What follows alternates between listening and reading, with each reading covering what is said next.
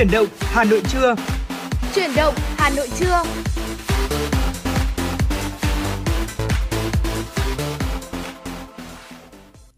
Quý vị thân mến, và nhạc hiệu quen thuộc của truyền động Hà Nội trưa cũng đã vang lên. Và ngày hôm nay, Bảo Trâm và Trọng Khương sẽ là những người đồng hành cùng quý vị trong hai tiếng sắp tới của chương trình. Và rất mong là quý vị cũng sẽ tương tác với chúng tôi ở thông qua những kênh tương tác quen thuộc của chương trình 024 3773 6688 và trang fanpage chính thức của chương trình FM96 Thời sự Hà Nội. Thưa quý vị, trong 120 phút của chương trình như thường lệ, chúng tôi sẽ cập nhật đến cho quý vị những thông tin thời sự đáng chú ý, những nội dung mà chúng tôi đã chuẩn bị để chia sẻ, bàn luận với quý vị và có cả những giai điệu âm nhạc thật là hay chúng tôi lựa chọn phát tặng cho quý vị nữa. Hãy cố định tần số 96 MHz đồng hành với Trọng Khương và Bảo Trâm đi qua những nội dung đáng chú ý quý vị nhé. Quý vị cũng đừng quên là hãy tương tác với chúng tôi thông qua số điện thoại 024 3773 6688 và chương trình của chúng tôi đang được phát sóng trực tiếp trên tần số FM 96 MHz, phát trực tuyến trên trang web hanoionline.vn. Và nếu quý vị chúng ta có bỏ lỡ khung giờ phát sóng nào của chương trình cũng hoàn cũng có thể uh, nghe lại ở trên trang web hà nội online.vn quý vị nhé. Uh, bây giờ thì có lẽ là để mở đầu cho khung giờ trưa của ngày hôm nay, mời quý vị hãy cùng uh, chúng tôi đến với một giai điệu âm nhạc. Mời quý vị cùng lắng nghe ca khúc Chưa bao giờ mẹ kể qua phần thể hiện của Min và Eric.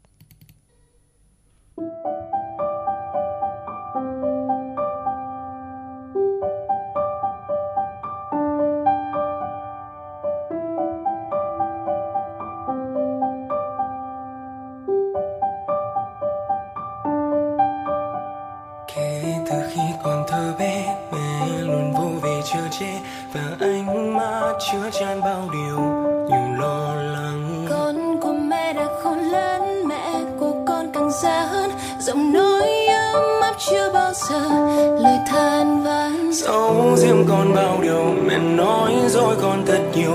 Để gánh vác bao cam chịu chẳng ai thấu hiểu.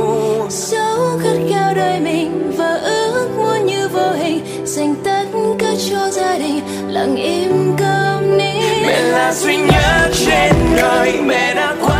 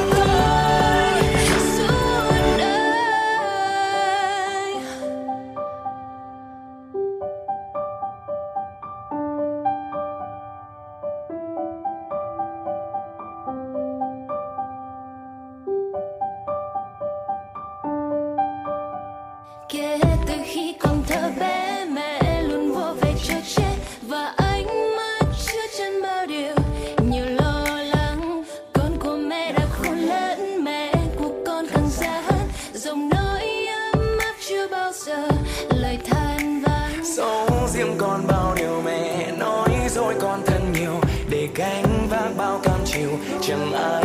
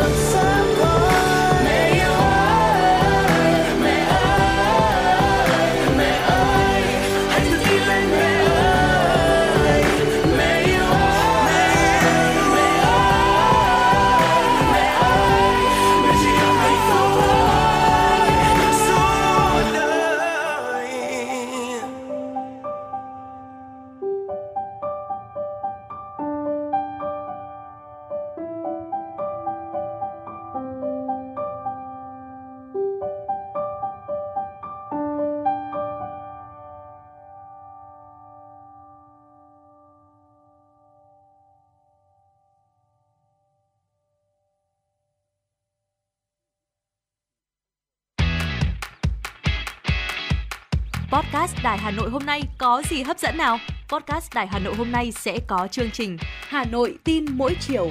Lên sóng lúc 18 giờ chiều hàng ngày, những dòng tin tức nóng hổi, những vấn đề đang được dư luận quan tâm sẽ được bình luận dưới góc nhìn của nữ biên tập viên xinh đẹp Khánh Hà cùng với sự đồng hành của các chuyên gia và cố vấn.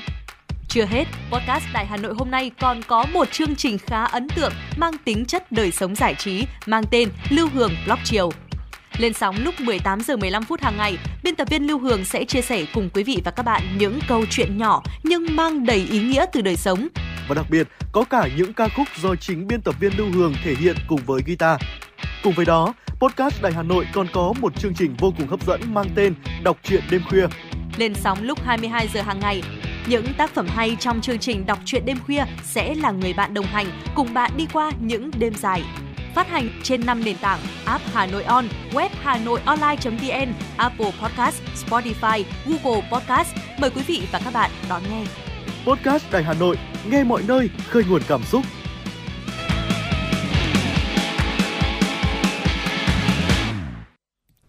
Quý vị thân mến và quý vị vừa được lắng nghe ca khúc Chưa bao giờ mẹ kể qua phần thể hiện của Min Eric và tiếp nối chương trình mời quý vị cùng chúng tôi cập nhật những điểm tin thực hiện bởi biên tập viên Kim Dung. Chiều qua tiếp tục chương trình phiên họp thứ 25 dưới sự điều hành của Ủy viên Bộ Chính trị, Phó Chủ tịch Thường trực Quốc hội Trần Thanh Mẫn, Ủy ban Thường vụ Quốc hội cho ý kiến về việc dự thảo kế hoạch giám sát và đề cương báo cáo của đoàn giám sát của Quốc hội về việc thực hiện chính sách pháp luật về quản lý thị trường bất động sản và phát triển nhà ở xã hội từ năm 2015 đến năm 2023. Tại phiên họp, chủ nhiệm Ủy ban Kinh tế của Quốc hội Vũ Hồng Thanh, Phó trưởng đoàn thường trực cho biết, giám sát chuyên đề của Quốc hội sẽ đánh giá một cách toàn diện, khách quan, trung thực các kết quả đạt được, tồn tại, hạn chế, khó khăn, vướng mắc trong việc ban hành và tổ chức thực hiện chính sách, pháp luật về quản lý thị trường bất động sản và phát triển nhà ở xã hội từ năm 2015 đến hết năm 2023. Đối tượng giám sát là chính phủ, các bộ, cơ quan ngang bộ, ủy ban nhân dân các tỉnh, thành phố trực thuộc trung ương, các cơ quan, tổ chức cá nhân có liên quan. Về phạm vi giám sát, đoàn sẽ giám sát việc thực hiện chính sách pháp luật về quản lý thị trường bất động sản và phát triển nhà ở xã hội trên phạm vi cả nước từ ngày 1 tháng 7 năm 2015 đến hết ngày 31 tháng 12 năm 2023. Đoàn giám sát dự kiến tổ chức giám sát trực tiếp tại 12 địa phương gồm Hà Nội, Thành phố Hồ Chí Minh, Đà Nẵng, Hải Phòng, Cần Thơ, Bình Dương, Bình Thuận, Đồng Nai, Khánh Hòa, Quảng Ninh, Bắc Ninh và Hưng Yên. Thưa quý vị, Văn phòng Chính phủ vừa ban hành thông báo số 332, kết luận của Thường trực Chính phủ tại cuộc họp về nhiệm vụ giải pháp lớn, ổn định kinh tế vĩ mô, kiểm soát lạm phát, thúc đẩy tăng trưởng và đảm bảo các cân đối lớn của nền kinh tế trong những tháng cuối năm 2023. Thường trực Chính phủ thống nhất đánh giá cao, Bộ Kế hoạch và Đầu tư trong thời gian ngắn đã chuẩn bị tài liệu phục vụ cuộc họp Thường trực Chính phủ.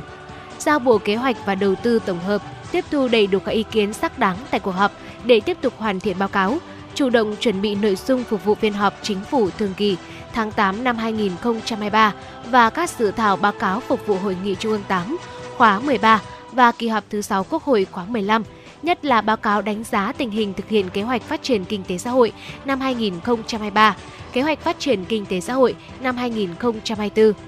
Về nhiệm vụ giải pháp thời gian tới, Thường trực Chính phủ yêu cầu các bộ ngành cơ quan địa phương căn cứ chức năng nhiệm vụ quyền hạn được giao, lựa chọn một số nhiệm vụ giải pháp quan trọng, ưu tiên để tập trung triển khai có trọng tâm trọng điểm nhằm thúc đẩy các động lực tăng trưởng của nền kinh tế, tháo gỡ khó khăn vướng mắc cho hoạt động sản xuất kinh doanh của doanh nghiệp, tạo sinh kế việc làm cho người dân. Khẩn trương tập trung hoàn thiện trình ban hành các quy hoạch, đẩy mạnh giải ngân vốn đầu tư công, các chương trình mục tiêu quốc gia, thúc đẩy mạnh mẽ thị trường trong nước và mở rộng xuất khẩu, chủ động tích cực thực hiện tốt công tác truyền thông chính sách, tạo đồng thuận của người dân, doanh nghiệp và toàn xã hội. Ban tuyên giáo Thành ủy Hà Nội vừa ban hành hướng dẫn số 113 về đẩy mạnh tuyên truyền, triển khai thực hiện chỉ thị số 23 của Ban Bí thư về tăng cường sự lãnh đạo của Đảng đối với công tác bảo đảm trật tự, an toàn giao thông trong tình hình mới. Theo đó, hướng dẫn đề ra mục đích tuyên truyền sâu rộng, tạo sự thống nhất nhận thức tư tưởng và hành động trong Đảng, sự đồng thuận của nhân dân nhằm phát huy sức mạnh tổng hợp, tạo chuyển biến mạnh mẽ tích cực trong bảo đảm trật tự, an toàn giao thông, kiên trì xây dựng văn hóa chấp hành pháp luật, ứng xử văn minh khi tham gia giao thông, tiếp tục giảm tai nạn giao thông một cách bền vững và hạn chế cơ bản ùn tắc giao thông. Thông qua tuyên truyền, góp phần nâng cao trách nhiệm của cả hệ thống chính trị và toàn xã hội, để thực hiện có hiệu quả các nhiệm vụ và giải pháp bảo đảm trật tự an toàn giao thông theo chỉ thị số 23.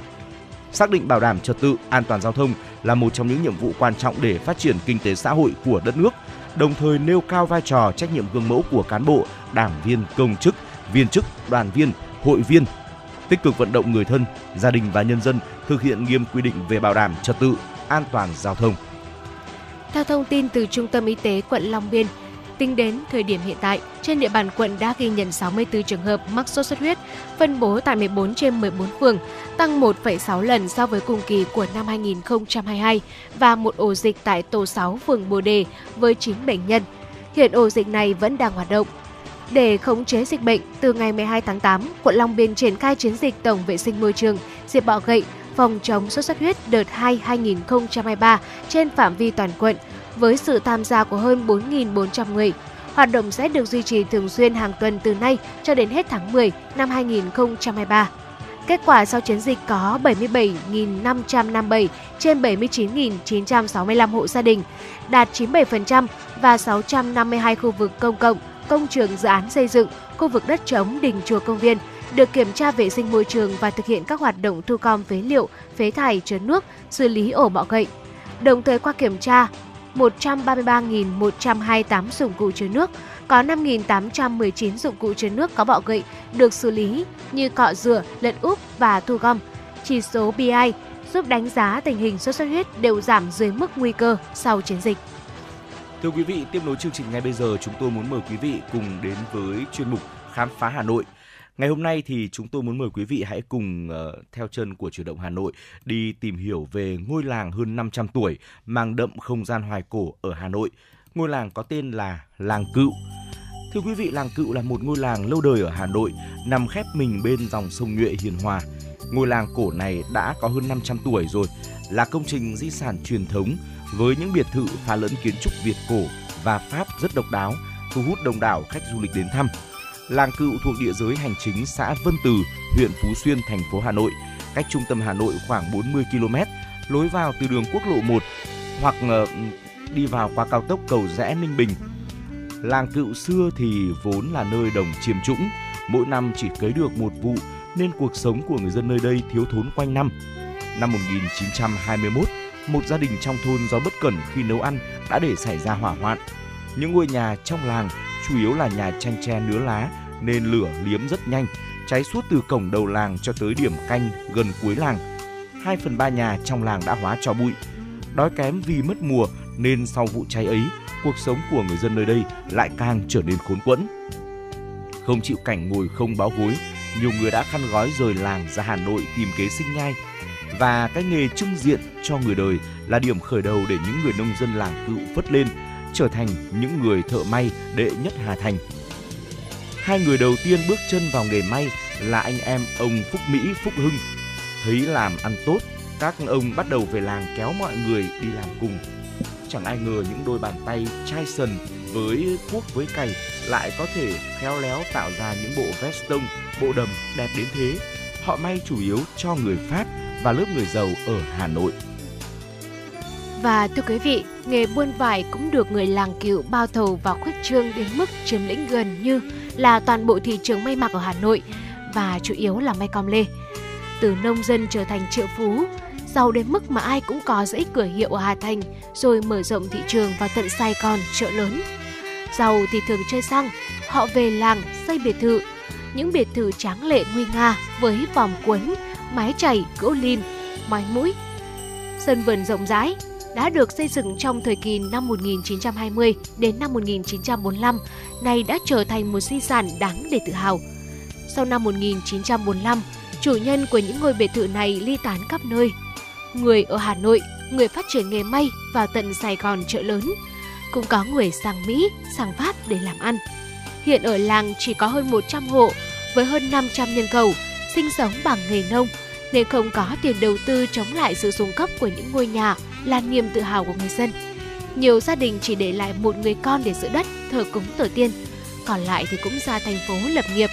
Dân gốc của làng còn ít, hiện còn hơn 60% là những người từ nơi khác chuyển đến sinh sống. Cấu trúc làng cổ thì làng cựu vẫn còn giữ được cấu trúc của làng truyền thống dù đã trải qua biến động. Làng còn cổng làng, đình, giếng, đường làng bình yên với các ngõ nhỏ lát gạch và đá xanh thưa quý vị. Đình làng cựu được xây dựng vào đầu thế kỷ 16 mới được tu sửa nhưng ờ, chưa hoàn chỉnh. Đình nằm ở đầu làng, trước mặt là ao sen. Đình làng nằm trong tổ hợp kiến trúc đình, sân đình, cây bồ đề cổ thụ, ao sen. Đình là không gian cộng đồng quan trọng trong làng, là nơi tập trung nghỉ chân của người dân khi đi làm đồng. Đây cũng là không gian vui chơi của trẻ em nữa. Trước đình có cây bồ đề râm mát cạnh ao làng. Đây là nơi người dân ra ngồi hóng mát trò chuyện. Vẫn còn những chân đá tảng, dấu tích của ngôi đình đẹp đẽ trước đây. Lễ hội Thành Hoàng Làng được tổ chức vào ngày mùng 3, vào 3 ngày mùng 7, mùng 8, mùng 9 tháng riêng nhằm tưởng nhớ đến người đã có công xây dựng làng. Trong các ngày lễ hội, ban ngày tổ chức các trò chơi dân gian như đập niêu, buổi tối là thời điểm cho các chương trình ca múa nhạc. Và thưa quý vị, tại làng còn có chùa Phúc Duệ hay còn gọi là chùa Rồi. Chùa Phúc Duệ chùa Rồi nằm ở ngoài làng. Tương truyền xưa có năm vị thần giúp vua Hùng đánh giặc. Khi bay qua cánh đồng làng cựu, các ngài thấy cảnh trí ở đây quá đẹp, liền dừng lại và hạ xuống. Các ngài đã hóa tại đây. Chùa Phúc Duệ nằm trên gò đất cao, diện tích khoảng 7 1,7 hecta. Ở trước mặt có dòng sông Nhuệ chảy qua, hai bên tả hữu là hồ sen. Theo người dân địa phương, chùa rất liêng thiêng nên được đặt với cái tên là Phúc Xuệ hay là Phúc Nhuệ với ý nói rằng Phật luôn mang lại may mắn cho người dân như nước dòng sông Nhuệ. Chùa Phúc Xuệ được xây dựng theo kiến trúc hình chữ đinh, trước tiền đường, sau hậu cung. Quần thể chùa bao gồm nhà tiền đường, thượng điện, nhà mẫu, nhà vong, nhà tổ đường, phía sau là nhà tổ nhi Tiền đường có quy mô lớn nhất gồm 5 gian xây tường bao quanh, bờ nóc và bờ hồi đáp thẳng. Kiến trúc gỗ độc đáo với các trang trí hoa văn tinh tế như là hoa sen, hoa cúc, nâm rượu. Phía sau tiền đường là thượng điện, đây là công trình cầu kính nhất chùa. Nền thượng điện cao khoảng 80 cm so với mặt nền sân. Có các pho tượng gỗ cổ được điêu khắc từ thời thành lập chùa. Về giếng làng thì trong làng có hai giếng, một giếng nằm ở giữa làng và một giếng nằm ngoài ruộng ở phía bắc của làng. Tuy nhiên thì hiện nay chỉ giữ được giếng ở giữa làng. Giếng làng nằm ngoài ruộng phía bắc của làng không được sử dụng nên đã bị lẫn vào hệ thống ao bao xung quanh làng, không thể nhận biết và phân biệt rõ ràng ranh giới. Có điều đặc biệt là giếng rộng như ao, một chiều đến hơn 30 mét, bờ đất hiện chỉ để thả sen, có bậc xây đi xuống. Đây là không gian đa chức năng, vừa là nơi họp chợ, vừa là không gian cộng đồng tụ họp dân làng. Từ xưa, người dân trong làng muốn đi chợ phải đi cách làng 3 km. Sau khi giếng làng được tôn tạo, chợ tạm đã mọc lên sát cạnh. Nét đặc trưng ở chợ này là người dân đi chợ lớn bán hàng không hết sẽ mang về chợ tạm bán cho dân trong làng. Chính vì vậy mà chợ họp khá muộn và kết thúc cũng khá muộn. Mặt hàng thì rất đơn sơ thôi, dưới bóng cây bàng râm mát, mang nó mang dáng dấp một nơi để bà con ra trò chuyện nhiều hơn. Cổng làng với cổng phía Tây. Trước kia thì làng có hai cổng. Cổng đầu làng đã bị dỡ bỏ vào năm 1972 trong giai đoạn kháng chiến chống Mỹ. Cổng phá đi cho xe chở lương thực có thể vào làng để cất giữ. Và hiện làng chỉ còn lại một cổng ở cuối làng. Trước cổng làng bề thế là kiến trúc cổ cao nhất ở làng Cựu, được xây theo lối quyển thư, tựa như một cuốn sách khổng lồ đang mở ra để đón khách. Cổng làng có kiến trúc cầu kỳ, bề thế, có tầng, có mái và có cả lối lên xuống. Vọng các của cổng làng với mái ngói, bờ đao cao vút, hai đôi nghề đắp nổi, dù đã bị sứt mẻ theo thời gian, nhưng vẫn còn nguyên một nét đẹp cổ kính, thể hiện sự bề thế của một ngôi làng trù phú. Cổng làng kiều xây kiểu tam quan nhà chùa, nhưng vít hai cửa cạnh tạo một cửa giữa rộng rãi, mái vòm. Phía mặt trong cổng có nậm rượu, nụ hoa điểm xuyết, rất lạ, cùng với những hàng chữ nho mực đen đá nhạt màu. Về vấn đề giao lưu văn hóa Á Âu trong làng cựu thì sao ạ? Nhà ở phong cách kiến trúc Pháp là nét đặc sắc nhất trong di sản ở làng cựu. So với các làng khác cũng có kiến trúc phong cách châu Âu như làng Nha Xá ở Hà Nam, Cự Đà ở Hà Nội thì nhà biệt thự tại làng cựu nhiều và đẹp. Ảnh hưởng phong cách kiến trúc Pháp tại Hà Nội đã được nhận diện bao gồm phong cách kiến trúc tiền thự dân, phong cách kiến trúc tân cổ điển, phong cách kiến trúc Đông Dương. Hạ tầng cũng có giao thoa giữa cấu trúc làng Việt truyền thống và hạ tầng kỹ thuật châu Âu. Hệ thống thoát nước và chiếu sáng trong làng cựu được phát triển thời Pháp thuộc. Các rãnh thoát nước kết nối từ nhà ra đường chính được lát gạch đỏ dưới đáy. Làng được trang bị hệ thống chiếu sáng bằng đèn, thắp bằng dầu hỏa, chạy dọc theo đường chính của làng. Ngôi nhà được xây dựng vào năm 1929. Mặt tiền nhà là những nét pha trộn kiến trúc Á Âu, cửa lá sách, rồi các cột trụ, đầu hồi đều được đắp nổi đề tài hoa lá, tỉa cạnh rất đặc trưng của Tây Âu. Nhưng trên chóp mái lại là bức phù điêu tam tinh, chính là bộ tam đa, phước lộc thọ quen thuộc trong văn hóa Á Đông thường thấy tại các nước Việt Nam, Trung Quốc với dòng Hán tự tam tinh cung chiếu, tức là ba vì sao tỏa chiếu.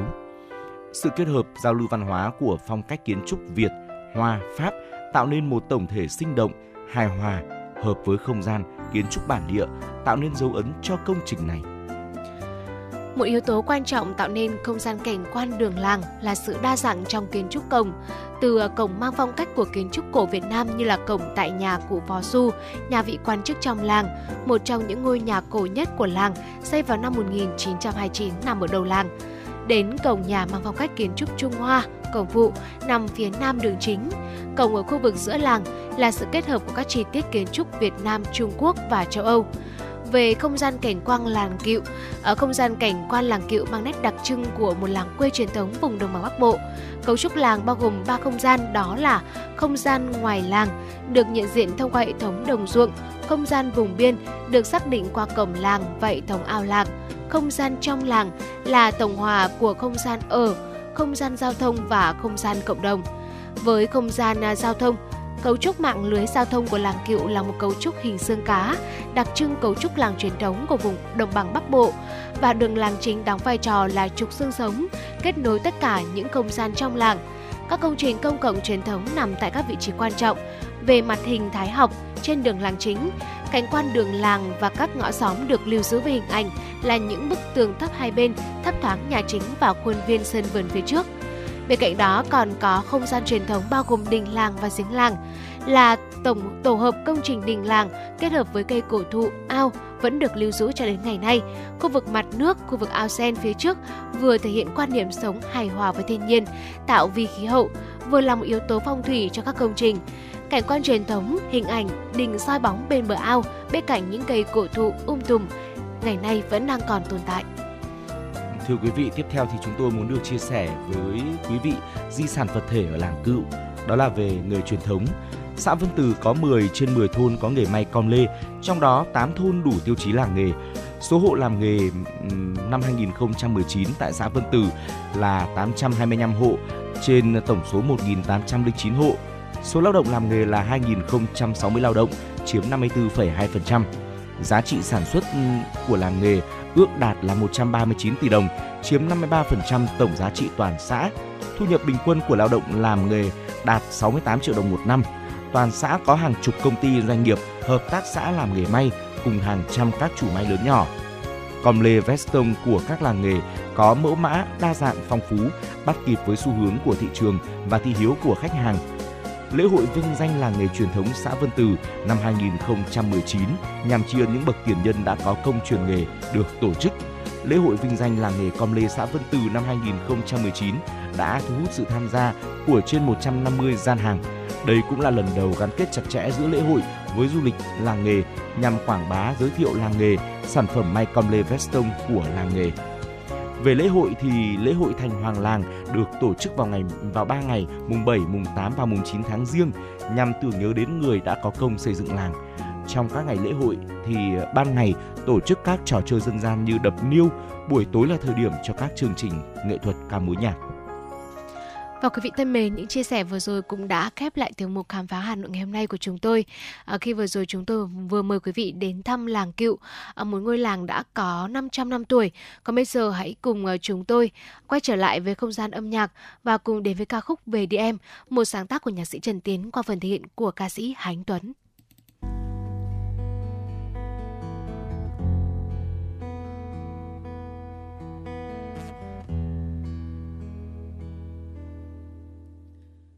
Về đi em làng quê cũ có con sông xưa vỗ bờ.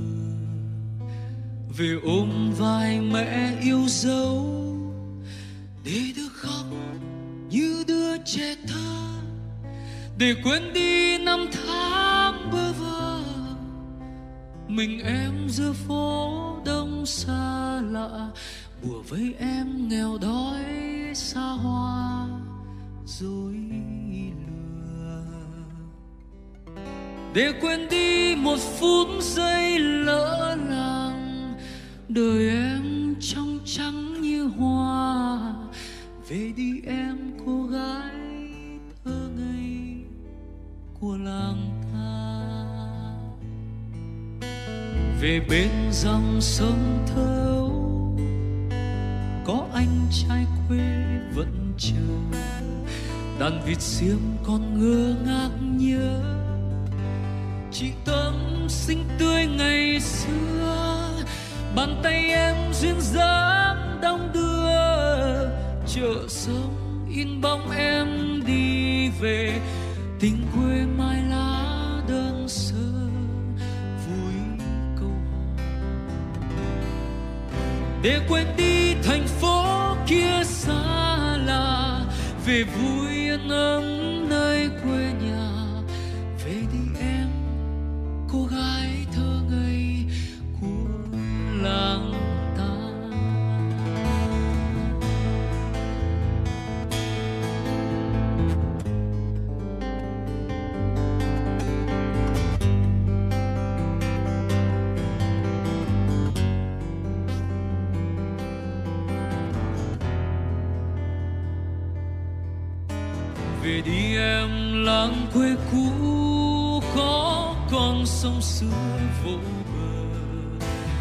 ôm vai mẹ yêu dấu, để được khóc như đứa trẻ thơ, để quên đi năm tháng bơ vơ. Mình, em giữa phố đông xa lạ, bùa vây em nghèo đói xa hoa rồi lừa. Để quên đi một phút giây lỡ làng, đời em đi em, cô gái thơ ngây của làng à. về bên dòng sông thâu có anh trai quê vẫn chờ đàn vịt xiêm còn ngơ ngang nhớ chị tâm xinh tươi ngày xưa bàn tay em duyên dáng đong đưa, chợ sông in bóng về, tình quê mai lá đơn sơ, vui câu để quên đi thành phố kia xa lạ, về vui yên ấm nơi quê nhà, về đi em cô gái thơ ngây của làng ta. Bàn tay em duyên dáng đong đưa, chợ bên sông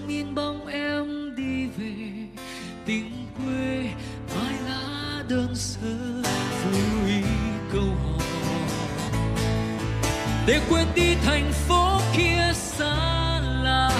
Về vui yên ấm nơi quê nhà. Về đi em, cô gái.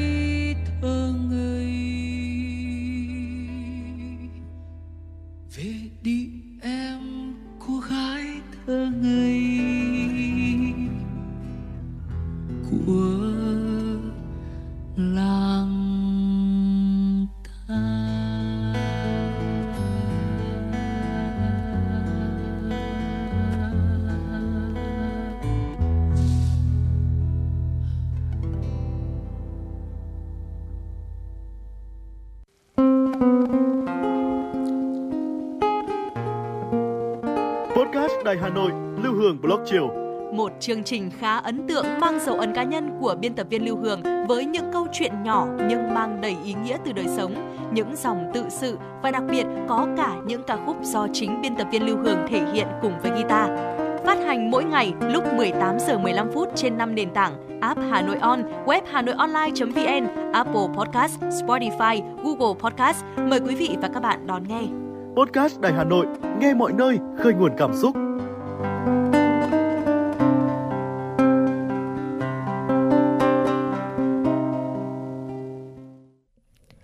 Thưa quý vị và quý vị vừa lắng nghe ca khúc Về đi em, một sáng tác của nhạc sĩ Trần Tiến đến từ giọng hát của ca sĩ Hành Tuấn. Còn bây giờ hãy cùng chúng tôi tiếp tục truyền động Hà Nội trưa nay với những tin tức quốc tế thực hiện bởi biên tập viên Kim Dung.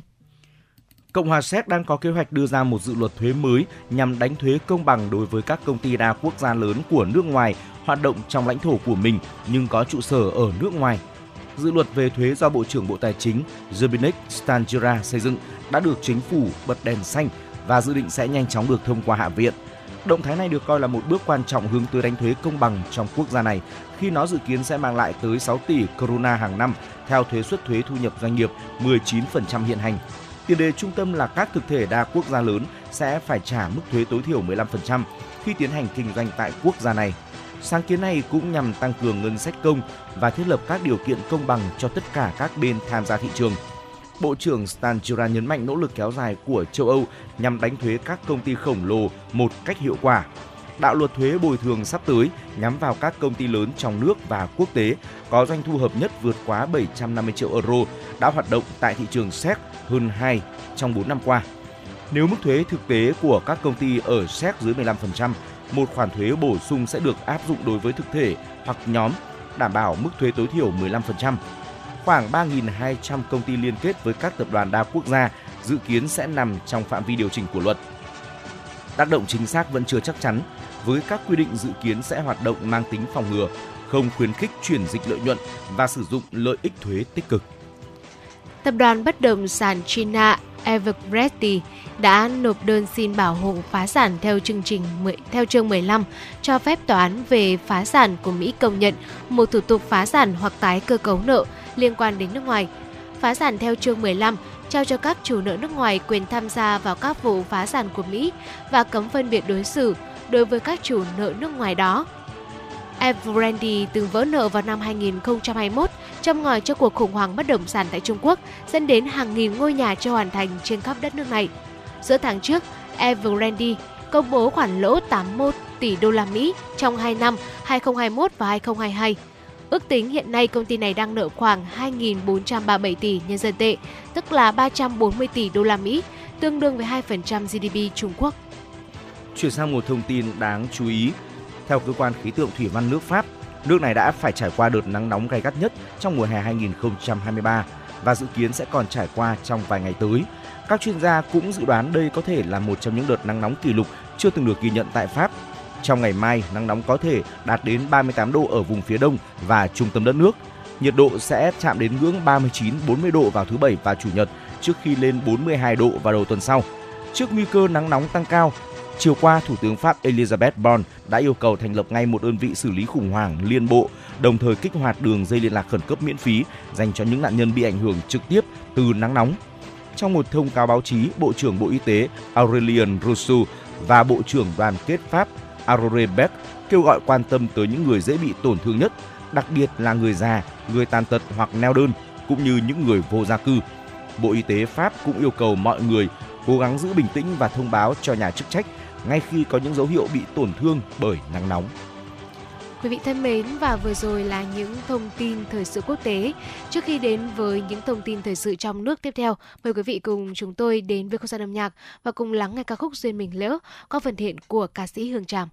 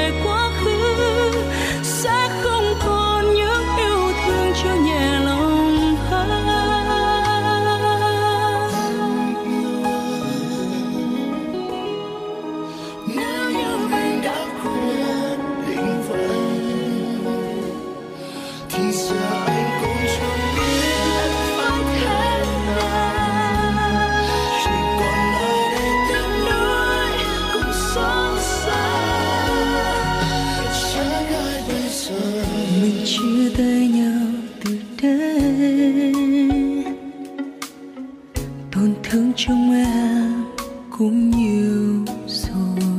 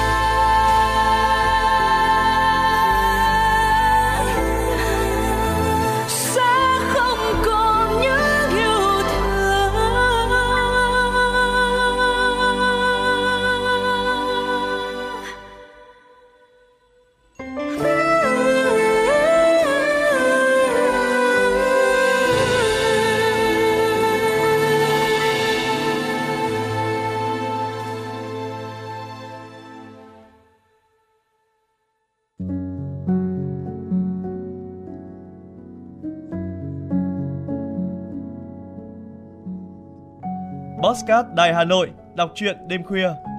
những cuộc đời, những số phận, những câu chuyện từ hiện thực cuộc sống, cả những hồi tưởng, ký ức về một thời chưa xa.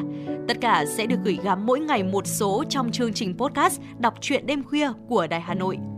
Ở đó, mỗi câu chuyện của các nhà văn nổi tiếng Việt Nam và cả những cây bút trẻ sông sáo sẽ đưa quý thính giả xa gần đắm chìm trong những không gian và thời gian khi thì hư ảo, huyền hoặc, lúc lại chân thực đến bất ngờ, để rồi khép lại mỗi tác phẩm luôn là tình người, là sự tử tế, là tính nhân văn lan tỏa trong đời thường và thậm chí đôi khi còn là hồi chuông cảnh tỉnh những phận người lầm lỡ để định hướng con người đến một cuộc sống tốt đẹp hơn. 30 phút mỗi số trên sóng của Đài Hà Nội. Đó cũng là lúc bạn có thể thảnh thơi, lắng lại, hòa dòng cảm xúc bên chiếc radio quen thuộc hay chiếc điện thoại thông minh nhỏ xinh để ngẫm ngợi về những điều đã qua, để cảm nhận ngòi bút sắc sảo và tài năng văn chương của mỗi tác giả. Bởi dù ở thế hệ nào, giai đoạn nào, họ cũng luôn mong muốn có thể khai thác tận cùng mọi câu chuyện của cuộc sống. Đừng quên lắng nghe chương trình podcast đọc truyện đêm khuya trên sóng của Đài Hà Nội lúc 22 giờ tất cả các ngày trong tuần các bạn nhé.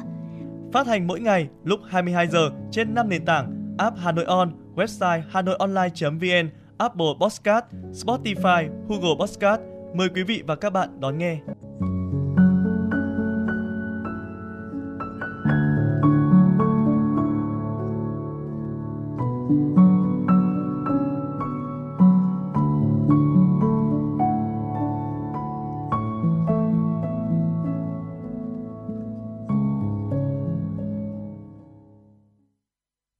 Quay trở lại với những thông tin thời sự. Thưa quý vị, hôm qua trận động đất mạnh 3,6, xin lỗi quý vị 6,3 độ và dư chấn đã làm rung chuyển thủ đô Bogota và các thành phố lớn khác của Colombia. Cơ quan khảo sát địa chất Mỹ cho biết trận động đất có cường độ ban đầu là 6,3 độ và dư chấn ban đầu mạnh 5,7 độ. Tâm chấn của cả hai trận động đất cách Bogota khoảng 100 dặm, 160 km về phía đông nam. Người dân ở thành phố 11 triệu dân này cảm thấy các tòa nhà và sàn nhà rung chuyển trong trận động đất vào giữa trưa, khiến nhiều cư dân phải chạy ra khỏi nhà. Tiếp tục ờ, chương trình là những thông tin thời sự trong nước đáng chú ý mà chúng tôi cập nhật gửi đến cho quý vị. Nghiên cứu kỹ lưỡng những kiến nghị đề xuất xác đáng của doanh nghiệp, làm rõ bản chất vấn đề để có giải pháp điều chỉnh phù hợp, đúng pháp luật, tháo gỡ khó khăn cho doanh nghiệp bất động sản trong điều kiện hiện nay. Đây là chỉ đạo của Bí thư Trung ương Đảng, Phó Thủ tướng Chính phủ Lê Minh Khái tại cuộc họp ra soát thông tư số 06-2023 và thông tư số 03-2023 của Ngân hàng Nhà nước Việt Nam diễn ra ngày hôm qua tại trụ sở Chính phủ.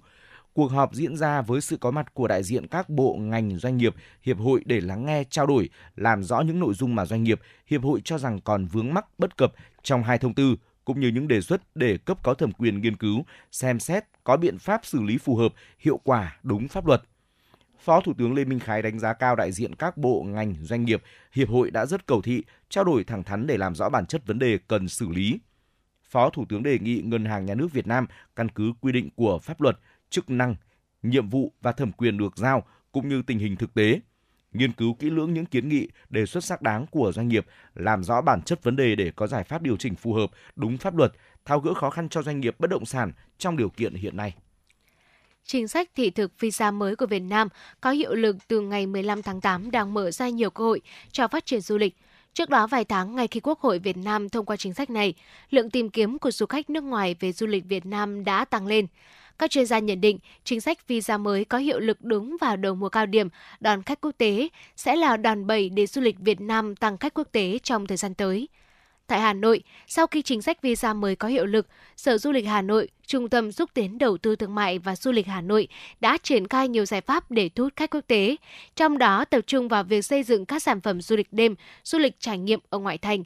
Từ nay đến cuối năm, các đơn vị đã có kế hoạch tổ chức các sự kiện văn hóa, quảng bá văn hóa, du lịch lớn cho thủ đô như lễ hội mùa thu Hà Nội, lễ hội du lịch áo dài, lễ hội quà tặng. Sở Du lịch Hà Nội vừa phối hợp với Ủy ban Nhân dân huyện Đông Anh tổ chức hội nghị triển khai về ứng xử văn minh và du lịch cộng đồng cho dân cư xã Vân Hà, huyện Đông Anh, qua đó phát huy tiềm năng điểm du lịch ở ngoại thành. Về tiềm năng du lịch tại huyện Đông Anh, Sở Du lịch Hà Nội đánh giá Đông Anh là huyện cửa ngõ phía bắc của thủ đô, là vùng đất có bề dày lịch sử, truyền thống văn hóa lâu đời, nét đặc trưng của nền văn minh sông Hồng với 124 di tích cấp quốc gia, thành phố, các di sản văn hóa phi vật thể, sản phẩm làng nghề truyền thống đặc sắc, sản phẩm nông nghiệp nông thôn đa dạng. Đây là những tiềm năng rất lớn để khai thác, tạo nên những sản phẩm du lịch độc đáo, hấp dẫn. Theo Phó Giám đốc Sở Du lịch Hà Nội Trần Trung Hiếu, những năm gần đây, việc khai thác, phát huy giá trị sản phẩm làng nghề truyền thống, di sản, văn hóa lịch sử, sản phẩm nông nghiệp nông thôn để phục vụ phát triển du lịch ngày càng được coi trọng. Các địa phương, trong đó có Đông Anh nên có chính sách, kế hoạch biến di sản văn hóa, sản phẩm làng nghề, sản phẩm nông nghiệp nông thôn thành tài sản, tạo ra các sản phẩm du lịch hấp dẫn du khách. Đông Anh cần chú trọng phát triển du lịch cộng đồng gắn với xây dựng nông thôn mới, tận dụng lợi thế, xây dựng thương hiệu sản phẩm làng nghề truyền thống, sản phẩm ẩm thực, nông nghiệp tiêu biểu của địa phương như đồ gỗ mỹ nghệ Vân Hà, quất Tam Xá, bún mạch tràng, tương Việt Hùng, qua đó gia tăng mức chi tiêu của du khách khi đến với Tràng An. Theo báo cáo của Hiệp hội Lương thực Việt Nam, giá gạo xuất khẩu của Việt Nam biến động trái chiều. Theo đó, giá gạo xuất khẩu 5% tấn, giảm 5 đô la Mỹ trên một tấn, xuống còn 623 đô la Mỹ trên một tấn. Trong khi đó, gạo 25% tấm lại tăng 5 đô la Mỹ trên một tấn, lên mức 603 đô la Mỹ trên một tấn. Trên thị trường gạo nội địa, giá các loại gạo bán lẻ duy trì ổn định. Theo đó, gạo trắng thường ở mức là 15.000 đồng cho 1 kg, gạo thơm thái hạt dày 18 đến 20.000 đồng 1 kg, nếp ruột ở mức 15 đến 17.000 đồng 1 kg, gạo Jamini thơm 17 đến 18.000 đồng trên 1 kg, gạo hương lài 19.500 đồng trên 1 kg. Giá vàng hôm nay có những biến động mà chúng tôi muốn được ừ, cập nhật và chia sẻ đến với quý vị. Vàng SJC đang ở mức 67 đến 67,6 triệu đồng một lượng mua vào bán ra, trong khi giá vàng thế giới tăng nhẹ lên 1.893 đô la Mỹ một ounce. Sáng nay, công ty vàng bạc đá quý Sài Gòn niêm yết giá vàng mua vào 67 triệu đồng một lượng, giá vàng bán ra 67,6 triệu đồng một lượng, tăng 400.000 đồng một lượng ở chiều mua vào, tăng 50.000 đồng một lượng giá bán ra so với cuối phiên hôm qua. Chênh lệch giá bán vàng đang cao hơn giá mua 600.000 đồng một lượng. Tập đoàn Doji niêm yết giá vàng mua vào bán ra 66,9 và 67,65 triệu đồng một lượng, cùng tăng 50.000 đồng một lượng giá mua và bán ra so với cuối phiên giao dịch 17 tháng 8. Chênh lệch giá mua bán vàng tại Doji vẫn đang ở mức 750.000 đồng một lượng. Giá vàng thế giới giao ngay tại thị trường châu Á sáng 18 tháng 8 theo giờ Việt Nam đang ở mức 1.889 đô la Mỹ một ounce, giảm 0,02%, tương đương 7 đô la Mỹ một ounce so với giá vàng giao ngay mở phiên 17 tháng 8 tại thị trường New York. Giá vàng hợp đồng kỳ hạn giao tháng 12 giảm 5,2 đô la Mỹ về mức 1.923 đô la Mỹ một ounce. Thưa quý vị và trước khi đến với tiểu mục cảm và thế giới, mời quý vị sẽ cùng lắng nghe ca khúc Chỉ còn những mùa nhớ qua phần hiện của ca sĩ Bảo Trâm.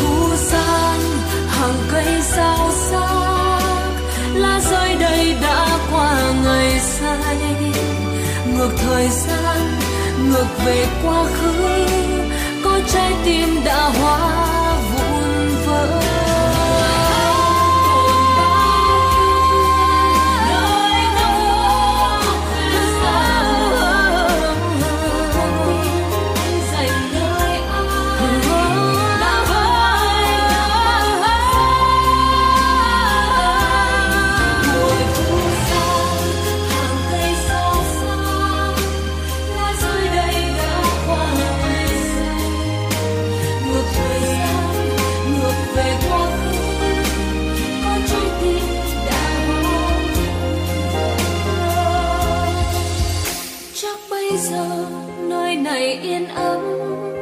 Nếu như anh không nói cách xa, để những mùa nhuộm màu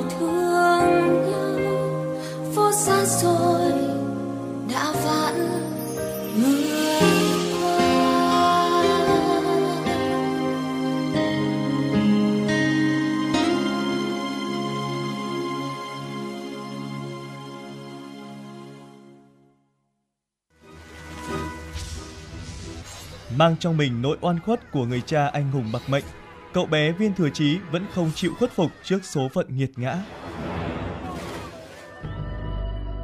được nuôi dưỡng và lớn lên dưới sự bao bọc từ những thuộc hạ trung thành của cha như viên sùng hoán và bát tý viên hầu, trưởng môn phái Hoa Sơn, cậu bé ngày nào đã dần trưởng thành. Tưởng chừng cuộc đời cứ như vậy trôi đi, nhưng trong một lần tình cờ phát hiện cây kim xà kiếm và bí quyết võ công thượng thừa, cuộc đời cậu đã hoàn toàn đổi khác, trở thành kẻ thù của một thế lực lớn trên giang hồ, phái Thạch Lương của Ôn Gia Bảo. Cũng từ đây, mọi ẩn khuất năm xưa lần lượt được phơi bày. Ôn Gia Bảo và Kim Xà Lang Quân Hạ Tuyết Nhi có ân oán gì? Viên Thừa Chí sẽ xử trí ra sao trước tình cảm của Ôn Thanh, người con gái tội nghiệp của Kim Xà Lang Quân, vị sư phụ chưa từng biết mặt của chàng và A Cửu, con gái của Sùng Trinh, kẻ đã trực tiếp hạ lệnh sát hại cha chàng. Tất cả sẽ được sáng tỏ trong 30 tập phim Bích Huyết Kiếm, phát sóng lúc 20 giờ từ thứ hai đến chủ nhật trên kênh 1 truyền hình Hà Nội. Mời quý vị và các bạn đón xem. thiên khờ Cùng quay trở lại với chuyển động Hà Nội, mời quý vị cùng đến với tiểu mục khám phá thế giới. Và ngày hôm nay hãy cùng chúng tôi tìm hiểu lý do vì sao những câu chuyện cổ tích tại đất nước xứ sở kim chi Hàn Quốc lại không bắt đầu bằng câu ngày xưa ngày xưa. Thưa quý vị, với những người may mắn có được một tuổi thơ êm dịu, các câu chuyện cổ tích được kể trước giờ đi ngủ bằng giọng nói thân thương của ông bà, cha mẹ là một ký ức ngọt ngào của tuổi thơ. Gần như mọi nền văn hóa đều nuôi dưỡng tâm hồn trẻ thơ bằng những câu chuyện cổ tích, vừa là để truyền lại sợi chỉ văn hóa ngàn đời, vừa giáo dục nhân cách thuở còn bế bồng. Kho tàng cổ tích của nhân loại dường như là vô tận, với hàng trăm nền văn hóa và vô số những mô típ mẩu chuyện cách lý giải thế giới khác nhau. Nhưng có một điều mà gần như ai cũng nhớ về những câu chuyện đầy màu sắc ấy, dù có ngủ quên giữa chừng đi chăng nữa, là bốn chữ thần kỳ ngày xưa ngày xưa. Không chỉ ở Việt Nam mới có bốn chữ dẫn nhập mở ra cả một thế giới diệu kỳ đó, mà một số ngôn ngữ khác như tiếng Anh hay tiếng Pháp và tiếng Nhật đều có nghĩa tương tự. Chỉ riêng ở Hàn Quốc, cụm từ đó lại luôn đi kèm một ví von có 102. Xưa, xưa lắm ở cái thời mà loài hổ còn hút thuốc, là cụm từ đã thấm sâu vào tâm trí trẻ em Hàn bao thế hệ trước mỗi câu chuyện cổ tích. Như mọi thành ngữ của mọi ngôn ngữ khác, cụm từ này ẩn chứa trong nó bao tâm tư lịch sử, sáng tạo và thậm chí cả châm biếm của người Hàn. Theo Bảo tàng Quốc gia Hàn Quốc, loài hổ có một dấu ấn văn hóa sâu đậm trong truyền thuyết nước này. Nhờ địa hình nhiều đồi núi và thung lũng, loài vật này rất phổ biến ở đất nước châu Á.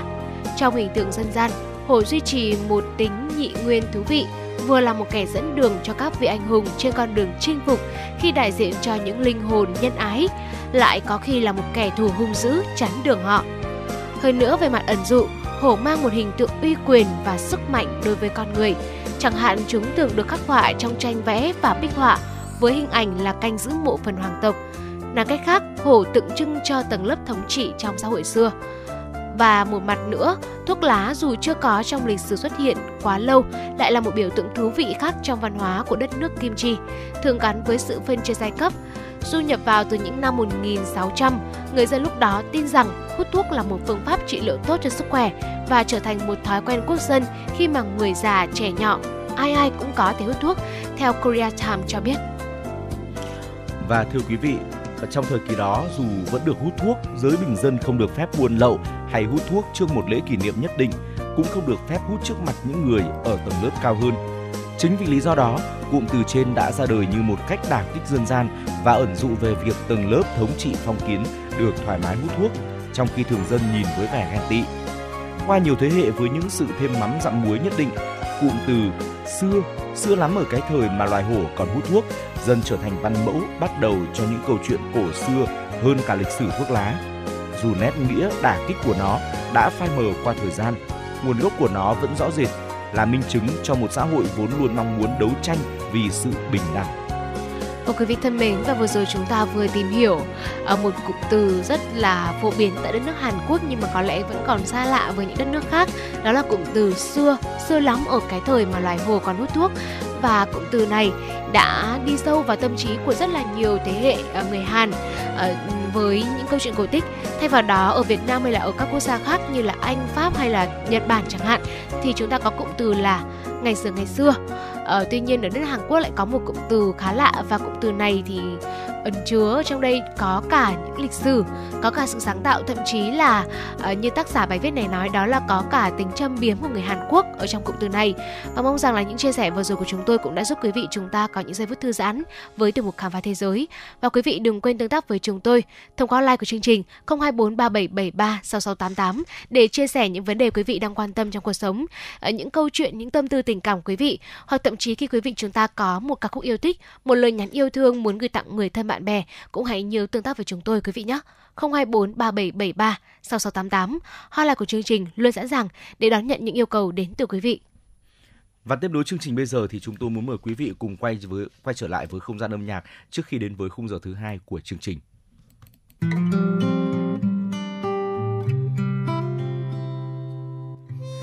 Podcast Đài Hà Nội, Lưu Hương Blog Chiều một chương trình khá ấn tượng mang dấu ấn cá nhân của biên tập viên Lưu Hương với những câu chuyện nhỏ nhưng mang đầy ý nghĩa từ đời sống, những dòng tự sự và đặc biệt có cả những ca khúc do chính biên tập viên Lưu Hương thể hiện cùng với guitar. Phát hành mỗi ngày lúc 18 giờ 15 phút trên 5 nền tảng app Hà Nội On, web hanoionline.vn, Apple Podcast, Spotify, Google Podcast. Mời quý vị và các bạn đón nghe. Podcast Đài Hà Nội, nghe mọi nơi, khơi nguồn cảm xúc.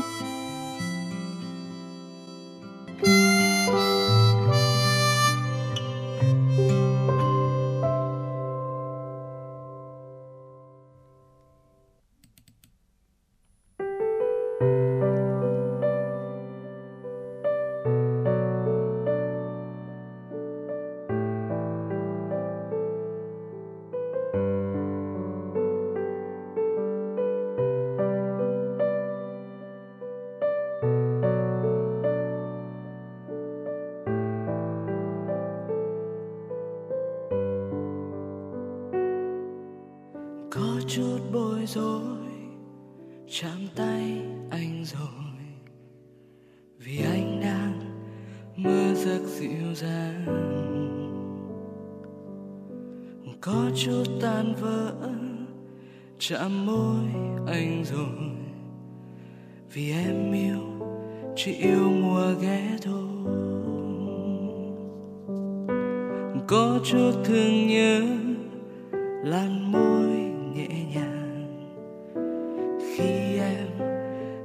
say trong giấc. Có chút yêu dấu chỉ là mơ mộng thôi. Vì anh luôn mong được có em. Người nói yêu anh đi, người nói thương anh đi. Để cho con tim này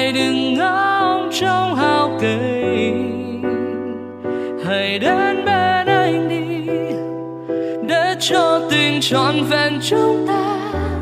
Vì nơi con tim này luôn có tình yêu sâu kín cùng thương nhớ. Cho em, người nói yêu anh đi, người nói thương anh đi. Để cho con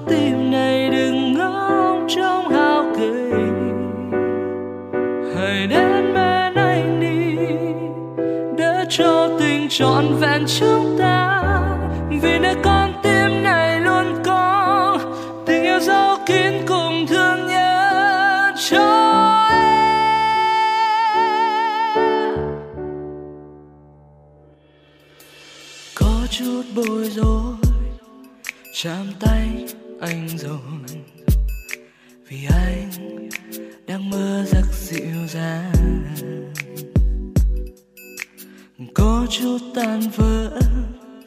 chạm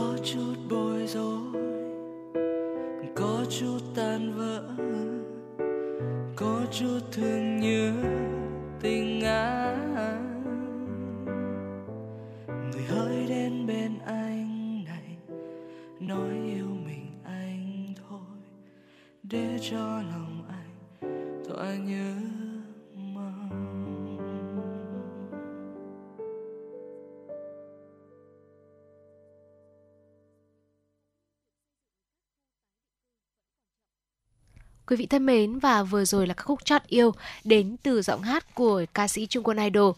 Và bây giờ cũng đã là khung giờ thứ hai của chuyển động Hà Nội trưa nay rồi. Mở đầu cho khung giờ thứ hai mời quý vị cùng chúng tôi cập nhật những tin tức thực hiện bởi biên tập viên Nguyễn Hằng.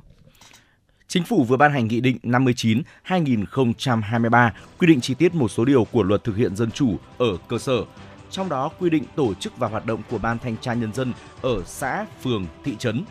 Nghị định 59-2023 nêu rõ, thành viên Ban Thanh tra Nhân dân ở xã, phường, thị trấn được bầu tại cuộc họp của cộng đồng dân cư trên cơ sở đề nghị của Ban công tác mặt trận ở thôn, tổ dân phố. Ủy ban Mặt trận Tổ quốc Việt Nam cấp xã xem xét cho thôi làm thành viên Ban Thanh tra Nhân dân ở xã, phường, thị trấn. Hướng dẫn bầu bổ sung thành viên Ban Thanh tra Nhân dân ở xã, phường, thị trấn. Số lượng phó trưởng ban do Ủy ban Mặt trận Tổ quốc Việt Nam cấp xã quy định căn cứ vào số lượng thành viên Ban Thanh tra Nhân dân ở xã, phường, thị trấn nhưng không quá 2 người. Ban Thanh tra Nhân dân ở xã, phường, thị trấn có trách nhiệm thực hiện đúng nhiệm vụ được giao, thường xuyên liên hệ, phối hợp chặt chẽ với nhân dân để tiếp nhận, phản hồi kịp thời ý kiến phản ánh của nhân dân giữ mối liên hệ chặt chẽ với Hội đồng Nhân dân, Ủy ban Nhân dân cấp xã để giải quyết kịp thời ý kiến phản ánh của nhân dân theo thẩm quyền hoặc báo cáo cơ quan có thẩm quyền giải quyết theo quy định của pháp luật. Hội đồng nhân dân, Ủy ban nhân dân cấp xã có trách nhiệm tạo điều kiện thuận lợi để ban thanh tra nhân dân ở xã, phường, thị trấn thực hiện nhiệm vụ quyền hạn của mình. Thưa quý vị, Ủy ban nhân dân thành phố Hà Nội vừa ra quyết định về việc thành lập tổ công tác đặc biệt để tháo gỡ khó khăn vướng mắc, hỗ trợ hiệu quả các doanh nghiệp, nhà đầu tư, dự án đầu tư. Ông Trần Sĩ Thành, Chủ tịch Ủy ban nhân dân thành phố Hà Nội sẽ là tổ trưởng tổ công tác. Các tổ phó là hai phó chủ tịch Hà Minh Hải, Nguyễn Mạnh Quyền, các thành viên khác gồm đại diện của các sở ngành như kế hoạch và đầu tư, tài chính, xây dựng, ngân hàng, thuế. Trong một số trường hợp cần thiết, tổ trưởng có thể mời thêm các đơn vị khác chuyên gia để tham vấn ý kiến. Nhiệm vụ của tổ công tác là chỉ đạo tổ chức kiểm tra giả soát các khó khăn vướng mắt của doanh nghiệp trong hoạt động sản xuất kinh doanh, thực hiện dự án đầu tư trên địa bàn thành phố để xem xét giải quyết theo thẩm quyền, đồng thời tổng hợp các khó khăn vướng mắc vượt thẩm quyền để báo cáo Thủ tướng Chính phủ, tổ công tác đặc biệt của Thủ tướng Chính phủ, các bộ ngành liên quan xem xét giải quyết tháo gỡ.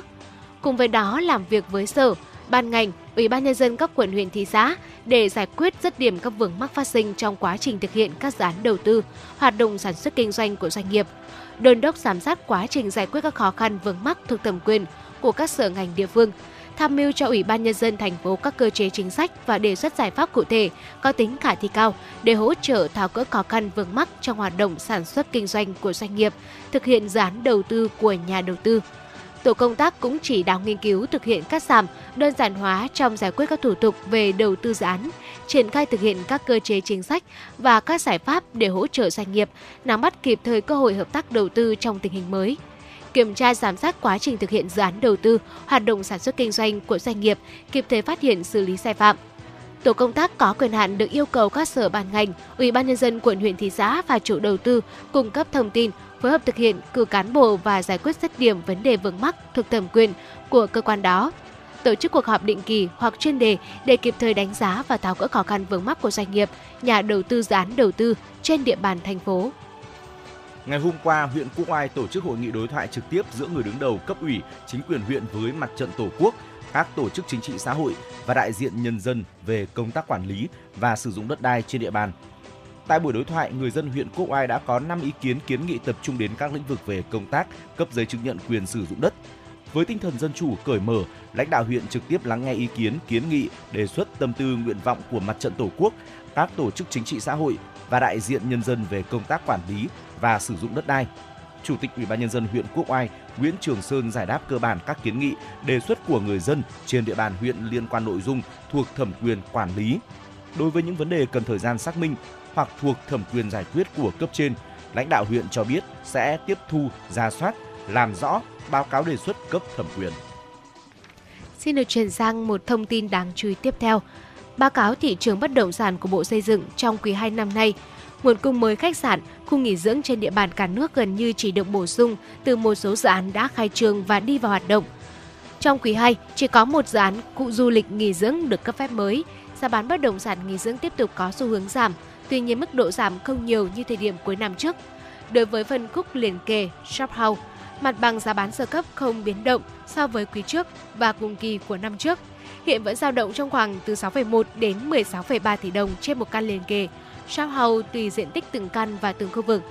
Mặt bằng giá sơ cấp phân khúc căn hộ khách sạn có xu hướng giảm từ 3 đến 6% so với cùng kỳ năm trước.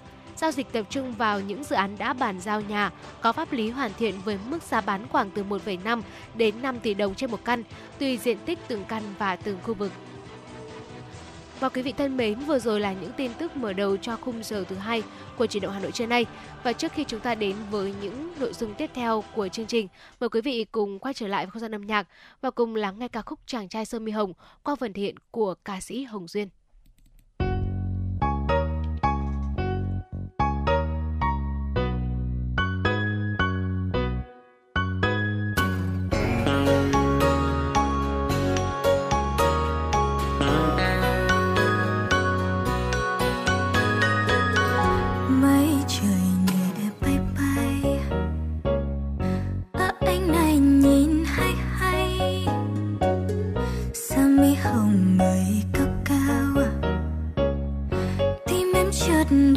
so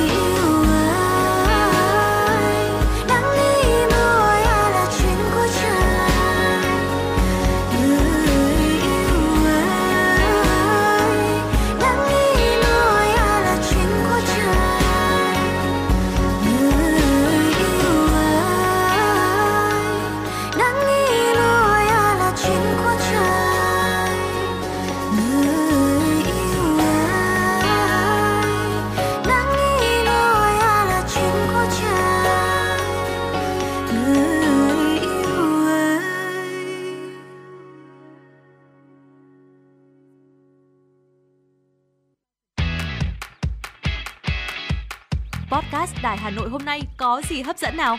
Podcast Đài Hà Nội hôm nay sẽ có chương trình Hà Nội tin mỗi chiều. Lên sóng lúc 18 giờ chiều hàng ngày, những dòng tin tức nóng hổi, những vấn đề đang được dư luận quan tâm sẽ được bình luận dưới góc nhìn của nữ biên tập viên xinh đẹp Khánh Hà cùng với sự đồng hành của các chuyên gia và cố vấn. Chưa hết, podcast Đài Hà Nội hôm nay còn có một chương trình khá ấn tượng mang tính chất đời sống giải trí mang tên Lưu Hương Blog Chiều. Lên sóng lúc 18 giờ 15 phút hàng ngày, biên tập viên Lưu Hương sẽ chia sẻ cùng quý vị và các bạn những câu chuyện nhỏ nhưng mang đầy ý nghĩa từ đời sống. Và đặc biệt, có cả những ca khúc do chính biên tập viên Lưu Hương thể hiện cùng với guitar. Cùng với đó, podcast Đài Hà Nội còn có một chương trình vô cùng hấp dẫn mang tên Đọc truyện đêm khuya. Lên sóng lúc 22 giờ hàng ngày, những tác phẩm hay trong chương trình Đọc truyện đêm khuya sẽ là người bạn đồng hành cùng bạn đi qua những đêm dài. Phát hành trên 5 nền tảng app Hà Nội On, web Hà Nội Online.vn, Apple Podcast, Spotify, Google Podcast. Mời quý vị và các bạn đón nghe. Podcast Đài Hà Nội, nghe mọi nơi, khơi nguồn cảm xúc.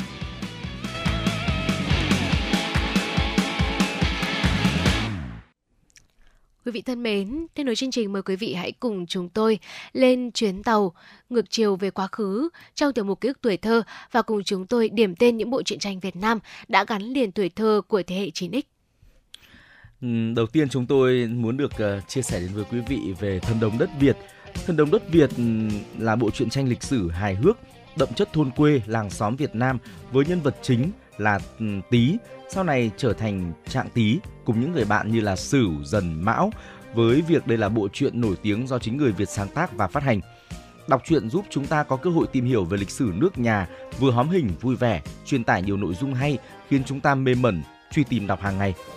Ngay từ khi ra mắt thì bộ truyện đã gây được tiếng vang lớn dựa trên những câu chuyện điển tích lịch sử Việt Nam nên thần đồng đất Việt được độc giả Việt hưởng ứng. Chuyện cũng mang đến một không gian thần bí siêu thực. Yếu tố này khiến các tập truyện kết thúc có hậu. Trong thần đồng đất Việt thì nhân vật uh, trẻ em gắn liền với 12 con giáp, còn người lớn được đặt tên theo tính cách nhân vật. Qua hệ thống tên nhân vật, độc giả có thể mường tượng được tầng lớp từ nông dân, tri thức tới quan lại thời phong kiến.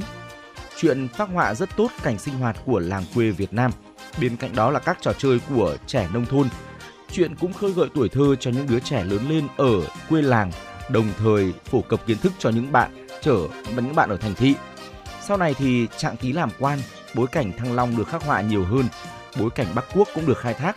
Không chỉ xoay quanh những nhân vật sống ở làng quê, cứ mỗi tập được phát hành, ta lại quen với một nhân vật mới. Mỗi nhân vật xuất hiện, câu chuyện lại thêm lý thú. Những nhân vật trong thần đồng đất Việt tỏa sáng rất tự nhiên. Thưa quý vị, à, kiến thức lịch sử và lòng yêu nước cũng từ đây được truyền đạt một cách rất nhẹ nhàng, tự nhiên đến mỗi bạn đọc. Tác giả cũng chứng minh cho chúng ta thấy rằng lịch sử Việt Nam có vô vàn những con người xuất chúng.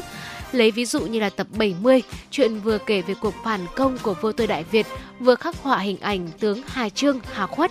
À, khác với à, sách lịch sử có rất là nhiều những dữ liệu thông tin con số, Thần đồng đất Việt đã đưa cho tất cả những bạn đọc những độc giả nhí của mình tận hưởng chuyến phiêu lưu lý thú về quê hương Việt Nam ở, ở những thế kỷ trước. Với phần phụ ở chương phía sau mỗi tập truyện, đây cũng là một sân chơi lý thú và có tính giáo dục cao cho các bạn nhỏ. Tác giả Thần động đất Việt thể hiện sự tài năng cho cách biến hóa những câu chuyện khô khan thành những mẩu chuyện lý thú. Thần động đất Việt được xem là một bộ truyện tranh Việt Nam dài nhất. truyện đã trải qua nhiều nhà xuất bản ờ, và theo thông tin trên website của công ty Phan Thị ờ, thì hiện tại Số tập của Thần động đất Việt là 228 tập. Thời gian phát hành là kể từ ngày 16 tháng 2 năm 2002 đến ngày 15 tháng 7 năm 2019. Ờ, và thưa quý vị, ờ, có thể thấy rằng là ờ, mặc dầu là với những thế hệ trước khi mà sinh vào thời điểm cuối 8X đầu 9X này hoặc là đến thậm chí là các bạn sinh năm đầu 2000 chẳng hạn, khi mà các phương tiện giải trí vẫn còn chưa nhiều thì truyện tranh đã là một niềm vui, là ký ức tuổi thơ đẹp đẽ. Ở thời điểm đó thì chuyện nước ngoài rất đa dạng nhưng mà rõ ràng với với những bộ truyện Việt Nam mà chúng tôi vừa kể tên ở đây có thần đường đất Việt đã có những chỗ đứng riêng và được rất nhiều độc giả yêu mến. Tiếp theo là bộ Trạng Quỳnh. Thưa quý vị, chuyện Trạng Quỳnh thì kể về những câu chuyện, những tình tiết truyền thống tiếu lâm, đậm nét thân thuộc của một vùng quê dân dã, khổ cực.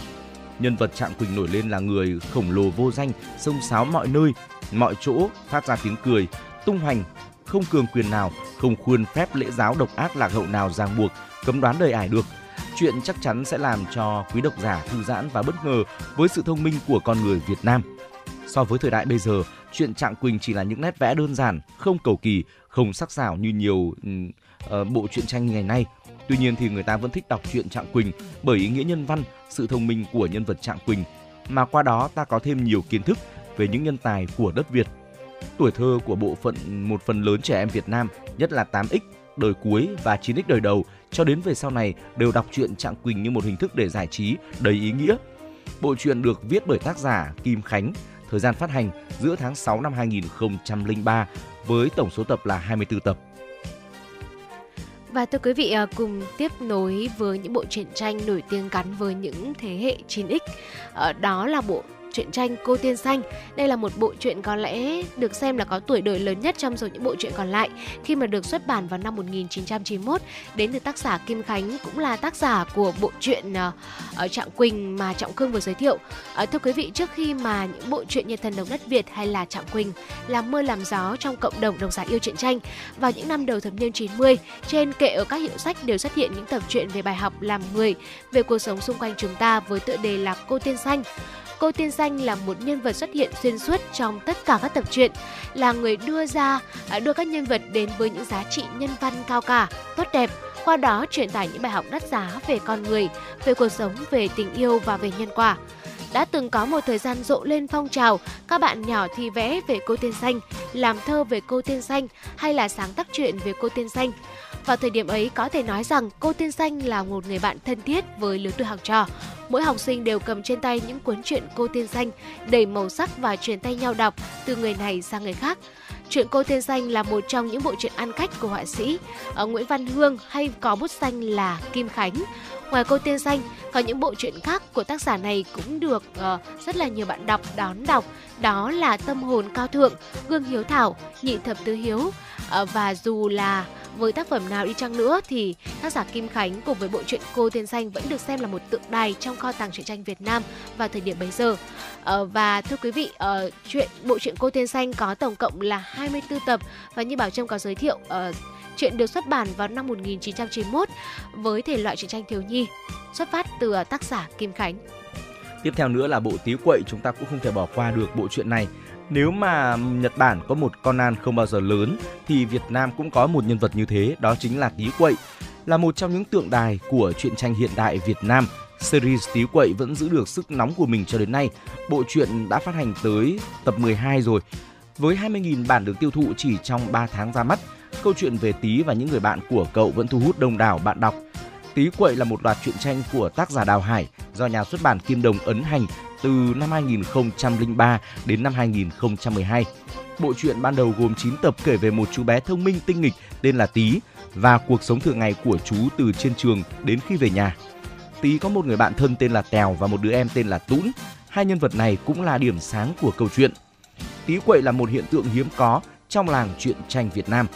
20 năm qua, Tí cùng các bạn đã gắn bó với rất là nhiều những thế hệ bạn đọc nhỏ tuổi Việt Nam với những tình huống oái oăm, giờ khóc giờ cười, nhưng ai nhìn vào cũng như thấy mình trong đó. Bởi tuổi thơ của ai mà chẳng quậy, chẳng rơi vào những tình huống chéo ngoe như tí. Nhờ vậy mà sức sống của series Tí Quậy vẫn bền bỉ dù cha đẻ của bộ truyện là họa sĩ Đào Hải đã xa rời dương thế cách đây 8 năm. Các cộng sự của ông vẫn đang tiếp nối những ước mơ, những câu chuyện còn dang dở về Tí Quậy và may mắn là di sản ấy vẫn được các bạn trẻ Việt Nam đón nhận. Tác giả bộ truyện Đào Hồng Hải, Quang Toàn, Hoài Thu, thể loại truyện thiếu nhi học đường, thời gian phát hành từ năm 2003 với số tập là, đến bây giờ là 12 tập, thưa quý vị.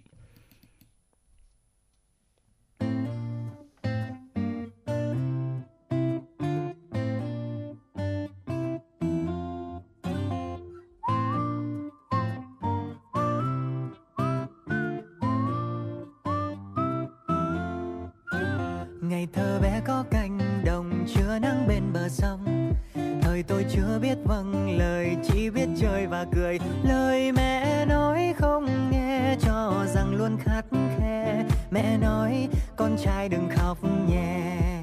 Ngung ngơ chạy theo đám bạn tôi đàn ca. Anh thế mà khiếu văn nghệ nhất nhà.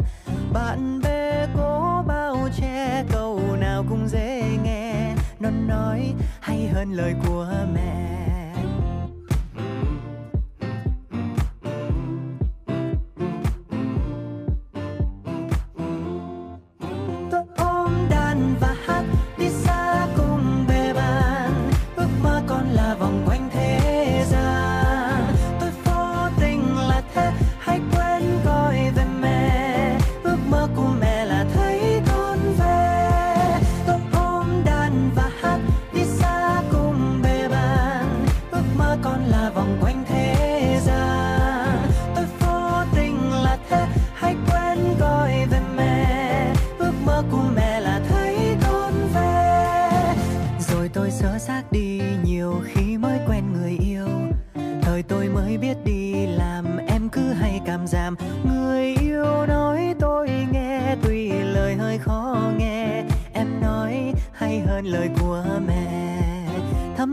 Lại thấy tôi chẳng thiếu điều chi. Lắm lúc lại thấy tôi chẳng có gì. Phải chăng lớn khôn hơn hay càng ngu ngốc hơn? Tôi muốn nghe thêm lời của mẹ.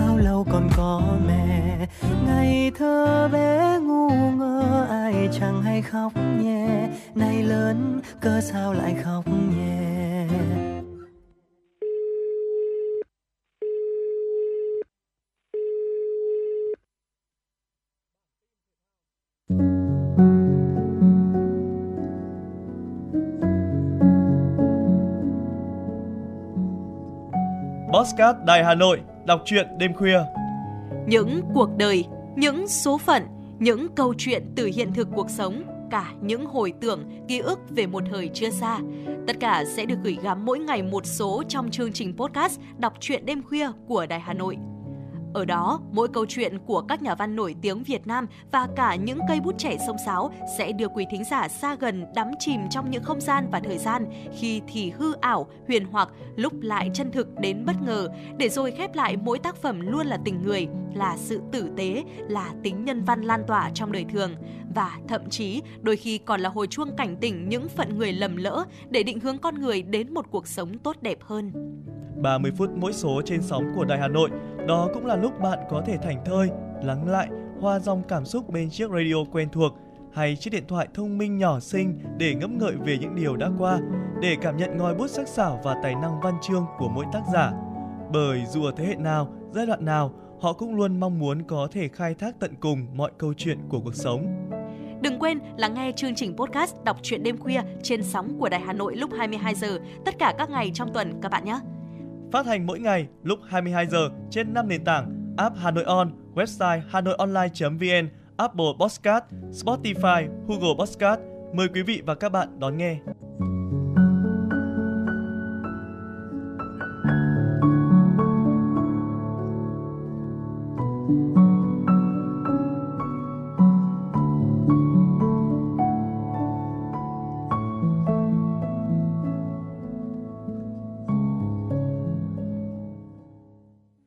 Quý vị các bạn thân mến, như vậy là với tiểu mục ký ức tuổi thơ. À, chúng tôi Bảo Trâm Trọng Khương đã đưa quý vị chúng ta cùng điểm tên lại những bộ truyện tranh Việt Nam gắn liền với các thế hệ trước với những bộ truyện à, cực kỳ nổi tiếng gồm có Thần Đồng Đất Việt này, bộ truyện về Trạng Quỳnh, Câu Tiên Xanh và Tí Quậy. Mong rằng là quý vị cũng đã có những giây phút thư giãn cùng bộ truyện này. À, và bên cạnh đó thì chúng ta cũng vừa được lắng nghe giọng hát của ca sĩ Trúc Nhân với ca khúc à, Lớn rồi còn khóc và Quý vị thân mến, bây giờ hãy cùng chúng tôi quay trở lại với phần tin tức và cùng cập nhật những phần tin tức nổi bật được thực hiện bởi biên tập viên Nguyễn Hằng. Ban chỉ đạo 138 huyện Phú Xuyên vừa tổ chức điểm Ngày hội toàn dân bảo vệ an ninh Tổ quốc năm 2023 tại thị trấn Phú Xuyên. Ngày hội nhằm đẩy mạnh tuyên truyền, giáo dục truyền thống yêu nước, lòng tự hào dân tộc, nâng cao ý thức trách nhiệm của cán bộ, đảng viên và các tầng lớp nhân dân trong sự nghiệp bảo vệ an ninh quốc gia, bảo đảm trật tự an toàn xã hội, và xây dựng lực lượng công an nhân dân thực sự trong sạch vững mạnh, đồng thời phát huy tinh thần cảnh giác, kiên quyết đấu tranh với các loại tội phạm, làm thất bại chiến lược diễn biến hòa bình của các thế lực thù địch, bảo vệ vững chắc an ninh trật tự của đất nước. Tại ngày hội, 37 cá nhân tập thể đã được trao giấy khen của công an huyện và thành phố. Đây là hoạt động thiết thực hướng tới chào mừng 78 năm ngày thành lập lực lượng công an nhân dân 19 tháng 8. Thưa quý vị, vừa qua Thủ tướng Chính phủ Phạm Minh Chính ký công điện số 747 ngày 16 tháng 8 năm 2023 yêu cầu các bộ liên quan và Ủy ban Nhân dân các tỉnh, thành phố đảm bảo sách giáo khoa và giáo viên kịp thời cho năm học 2023-2024. Theo đó, Thủ tướng Chính phủ yêu cầu Bộ Giáo dục và Đào tạo có trách nhiệm chỉ đạo đôn đốc các nhà xuất bản, tổ chức cá nhân thực hiện giả soát công tác biên soạn quy trình thực hiện và đấu thầu rộng rãi công khai minh bạch về việc in phát hành sách giáo khoa, đảm bảo tăng chất lượng, giảm giá thành. Có phương án hỗ trợ sách giáo khoa cho các đối tượng học sinh hộ nghèo, cận nghèo, học sinh thuộc đối tượng chính sách, học sinh có hoàn cảnh khó khăn, yếu thế, vùng sâu vùng xa, đồng bào dân tộc thiểu số, đảm bảo đầy đủ thuận lợi trước thềm năm học mới, phối hợp với Bộ Nội vụ chỉ đạo tổ chức tuyển dụng giáo viên, thực hiện giả soát cơ cấu lại, bố trí sử dụng giáo viên, đảm bảo đủ giáo viên dạy đúng đủ các môn học theo quy định. Cần giải quyết dứt điểm hiện tượng phụ huynh xếp hàng mua nộp hồ sơ đăng ký học đó là nhấn mạnh của Bộ trưởng Bộ Giáo dục và Đào tạo Nguyễn Kim Sơn trong phát biểu chỉ đạo đối với ngành giáo dục Hà Nội tại hội nghị tổng kết năm học 2022-2023 triển khai nhiệm vụ năm học 2023-2024 diễn ra vừa qua. Tổng kết năm học 2022-2023, ngành giáo dục thủ đô đã hoàn thành kế hoạch năm học và hoàn thành các chỉ tiêu phát triển giáo dục. Học sinh Hà Nội giữ vững vị trí dẫn đầu cả nước trong các kỳ thi với 8 học sinh đạt giải quốc tế. 141 học sinh đạt giải trong kỳ thi chọn học sinh giỏi quốc gia cấp trung học phổ thông. Hà Nội cũng là một trong bốn địa phương đầu tiên của cả nước được Bộ Giáo dục và Đào tạo công nhận đạt chuẩn phổ cập giáo dục trung học cơ sở mức độ 3. Kết quả thi tốt nghiệp trung học phổ thông tăng 11 bậc so với năm học trước. Tuy nhiên, việc để xảy ra tình trạng phụ huynh xếp hàng xuyên đêm dành suất học cho con vào lớp 1 hay lớp 10 là điều không thể chấp nhận, nhất là trong bối cảnh có thể áp dụng công nghệ thông tin vào công tác tuyển sinh. Bộ trưởng Bộ Giáo dục và Đào tạo yêu cầu Hà Nội cần chấm dứt tình trạng này trong năm học tới. Liên quan tới vấn đề này, Phó Chủ tịch Ủy ban nhân dân thành phố Hà Nội cũng chỉ đạo ngành giáo dục phải tập trung ra soát tình trạng cơ sở vật chất để quy hoạch trường học, giải quyết vấn nạn thiếu lớp, thiếu trường cục bộ tại những địa bàn nóng về gia tăng dân số cơ học. Tiếp tục là thông tin về kinh tế. Thưa quý vị, những ngày qua, giá lúa gạo trong nước đã tăng đáng kể do tác động của giá gạo xuất khẩu và lo ngại an ninh lương thực của nhiều quốc gia. Thực hiện chỉ đạo của chính phủ, Bộ Công Thương, thành phố Hà Nội đã và đang triển khai nhiều giải pháp bình ổn thị trường mặt hàng gạo. Ngành công thương Hà Nội xác định nhiệm vụ trọng tâm là đảm bảo nguồn cung hàng thiết yếu, trong đó có mặt hàng gạo ra thị trường đầy đủ, ổn định. Theo Sở Công Thương Hà Nội, giá gạo tiêu dùng trên địa bàn vẫn ổn định, giá gạo của các đơn vị tham gia chương trình ổn định thị trường năm 2023 vẫn giữ nguyên. Theo đó, trong tháng 7 năm 2023, giá bán lẻ gạo tẻ thường ở mức là từ 15.900 đến 16.000 đồng trên 1 kg. Gạo tẻ ngon từ 19.500 đồng đến 20.900 đồng trên 1 kg. Gạo nếp thường 22.500 đồng trên 1 kg. Gạo nếp ngon là 27.500 đồng trên 1 kg. Theo đó, các doanh nghiệp tham gia bình ổn thị trường mặt hàng gạo, chủ động thu mua, dự trữ đảm bảo nguồn hàng cung ứng đủ với số lượng gạo đã đăng ký trong mọi tình huống, đảm bảo chất lượng, an toàn thực phẩm và bán đúng giá đăng ký bình ổn. Quý vị và các bạn thân mến và tiếp nối chương trình ngay bây giờ thì chúng tôi muốn mời quý vị hãy cùng đến với chuyên mục Sức khỏe và đời sống. Ngày hôm nay hãy cùng với chúng tôi tìm hiểu về vấn đề đi bộ chạy bộ thì uh, đây là một hoạt động thể dục thể thao được rất là nhiều người ủng hộ rồi. Uh, việc chạy bộ đi bộ thì là một cái bài thể dục rất là đơn giản thôi, giúp chúng ta tăng sức bền, ổn định vóc dáng và được nhiều người lựa chọn. Thế nhưng mà đi bộ, chạy bộ quá nhiều chưa đúng cách thì ờ, lại có thể gây ra những tác hại thậm chí là rút ngắn tuổi thọ mà đôi khi quý vị chưa biết. Hãy cùng với chúng tôi đi tìm hiểu chi tiết ngay sau đây nhé. Và quý vị thân mến, trước khi đến với phần chi tiết của tiểu mục sức khỏe và đời sống về vấn đề đi bộ chạy bộ quá nhiều sai cách ờ, thì chúng ta sẽ cùng nhau thư giãn với giai điệu của ca khúc Ai là người thương em qua giọng hát của ca sĩ Quân AB.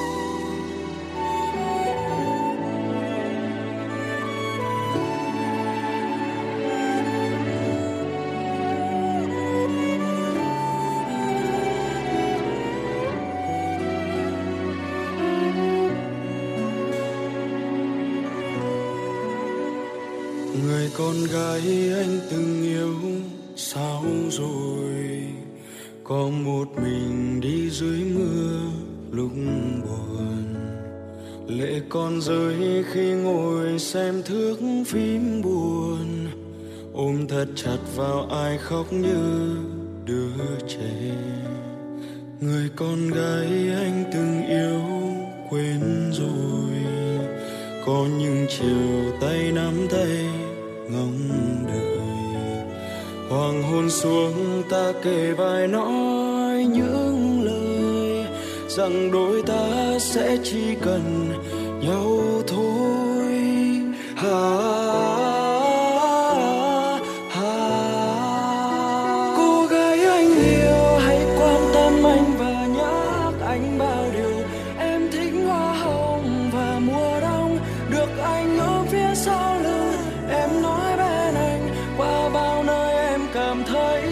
nhẹ nhàng.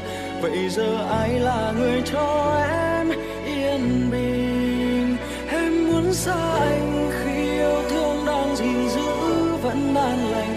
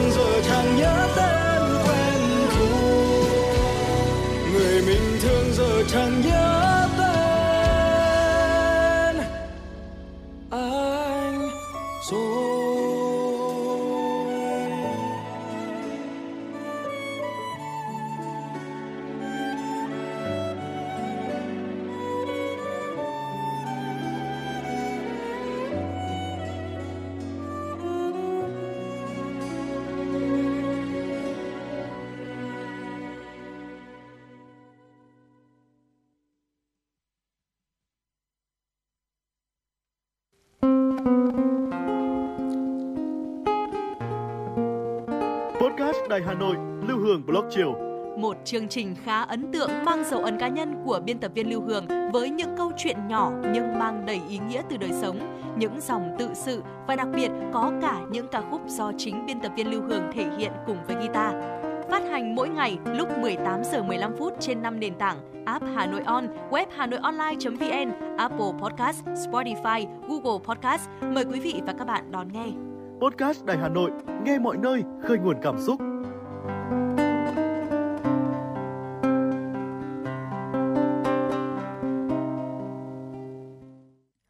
Quay trở lại với tiểu mục sức khỏe và đời sống ngày hôm nay. À, thưa quý vị, khi mà bàn luận về đi bộ và chạy bộ, chúng ta sẽ thường nhắc nhiều đến những lợi ích của hai loại hình thể dục này. À, đầu tiên, đó là à, việc đi bộ chạy bộ sẽ giúp chúng ta kiểm soát trọng lượng cơ thể, à, giảm khối lượng mỡ dư thừa trong cơ thể và giúp cho mình có một à, thân hình cân đối và khỏe mạnh hơn. Bên cạnh đó thì uh, việc mà chúng ta thường xuyên đi bộ chạy bộ cũng sẽ giúp bảo vệ xương, làm cho xương chắc khỏe hơn ờ, và cũng sẽ giúp chúng ta trẻ hóa được uh, xương của mình, ngăn chặn loãng xương, đặc biệt là ở người cao tuổi và phụ nữ ở thời kỳ mãn kinh. Bên cạnh đó cần uh, cũng có thể tăng cường được sự uh, hưng phấn, chống trầm cảm, lo âu, giúp có giấc ngủ tốt, tránh suy giảm trí nhớ ở người cao tuổi, giúp giải tỏa căng thẳng stress, giúp tinh thần dễ chịu thoải mái, giúp làm chậm quá trình lão hóa, giúp chúng ta có thể nâng cao sức khỏe, nâng cao sức đề kháng, chống chọi lại những nguy cơ hình thành bệnh, tác dụng rất tốt cho hệ thống hô hấp, hệ tuần hoàn, sau đó làm giảm nguy cơ mắc các bệnh như là bệnh mạch vành, đột quỵ hay là tăng huyết áp. Thưa quý vị và thường mọi người sẽ đặt ra câu hỏi rằng là như thế nào là đi bộ và chạy bộ đủ đúng cách đây? Chúng ta vẫn đang suy nghĩ càng tranh thủ thời gian trong ngày được bao nhiêu thì dành hết cho việc đi bộ và chạy bộ. Đó là sai lầm. Cách đúng và không đúng khi đi bộ như sau. Đúng cách thì là khoảng thời gian tốt nhất để chạy bộ nên là 2 đến 3 giờ mỗi tuần. Tốc độ tối ưu khi chạy bộ mà chúng ta nên duy trì là 8 km một giờ, tần suất không quá 3 lần một tuần. Nên duy trì chạy 3 km mỗi ngày có đảm bảo an toàn và hiệu quả.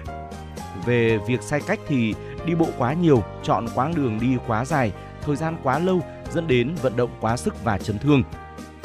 Chọn sai thời điểm nhiều người chọn thời điểm ngay sau khi dùng bữa để đi bộ nhằm thư giãn và tiêu hóa hết lượng thức ăn vừa nạp vào. Theo góc độ y khoa thì sau khi ăn, lượng máu dồn về hệ tiêu hóa rất nhiều. Nếu đi bộ ngay có thể dẫn đến nhồi máu cơ tim, viêm loét dạ dày. Đi bộ, chạy bộ tùy tiện như là trên vỉa hè, dưới lòng đường, xe cộ đông đúc, những khu vực ô nhiễm khi mà bạn hít thở sẽ dễ nhận nhiều khói bụi, vi khuẩn đến phổi nhiều hơn. Đồng thời có một sai lầm nữa mà nhiều người mắc phải là không khởi động trước khi đi bộ, chạy bộ vì cho rằng chỉ là những bài tập nhẹ. Điều đó khiến các khớp xương trên cơ thể của chúng ta sẽ không thể mở ra, hạn chế các hoạt động làm giảm hiệu quả của bài tập. Rồi thì là vừa tập vừa xem điện thoại, vừa tám chuyện thì cũng là một cái cách ờ, không hiệu quả đối với sức khỏe của chúng ta đâu. Vậy thì tác hại của việc mà chúng ta đi bộ, chạy bộ sai cách là gì đây? Mọi thứ nếu lạm dụng quá đều sẽ gây ra những bất lợi.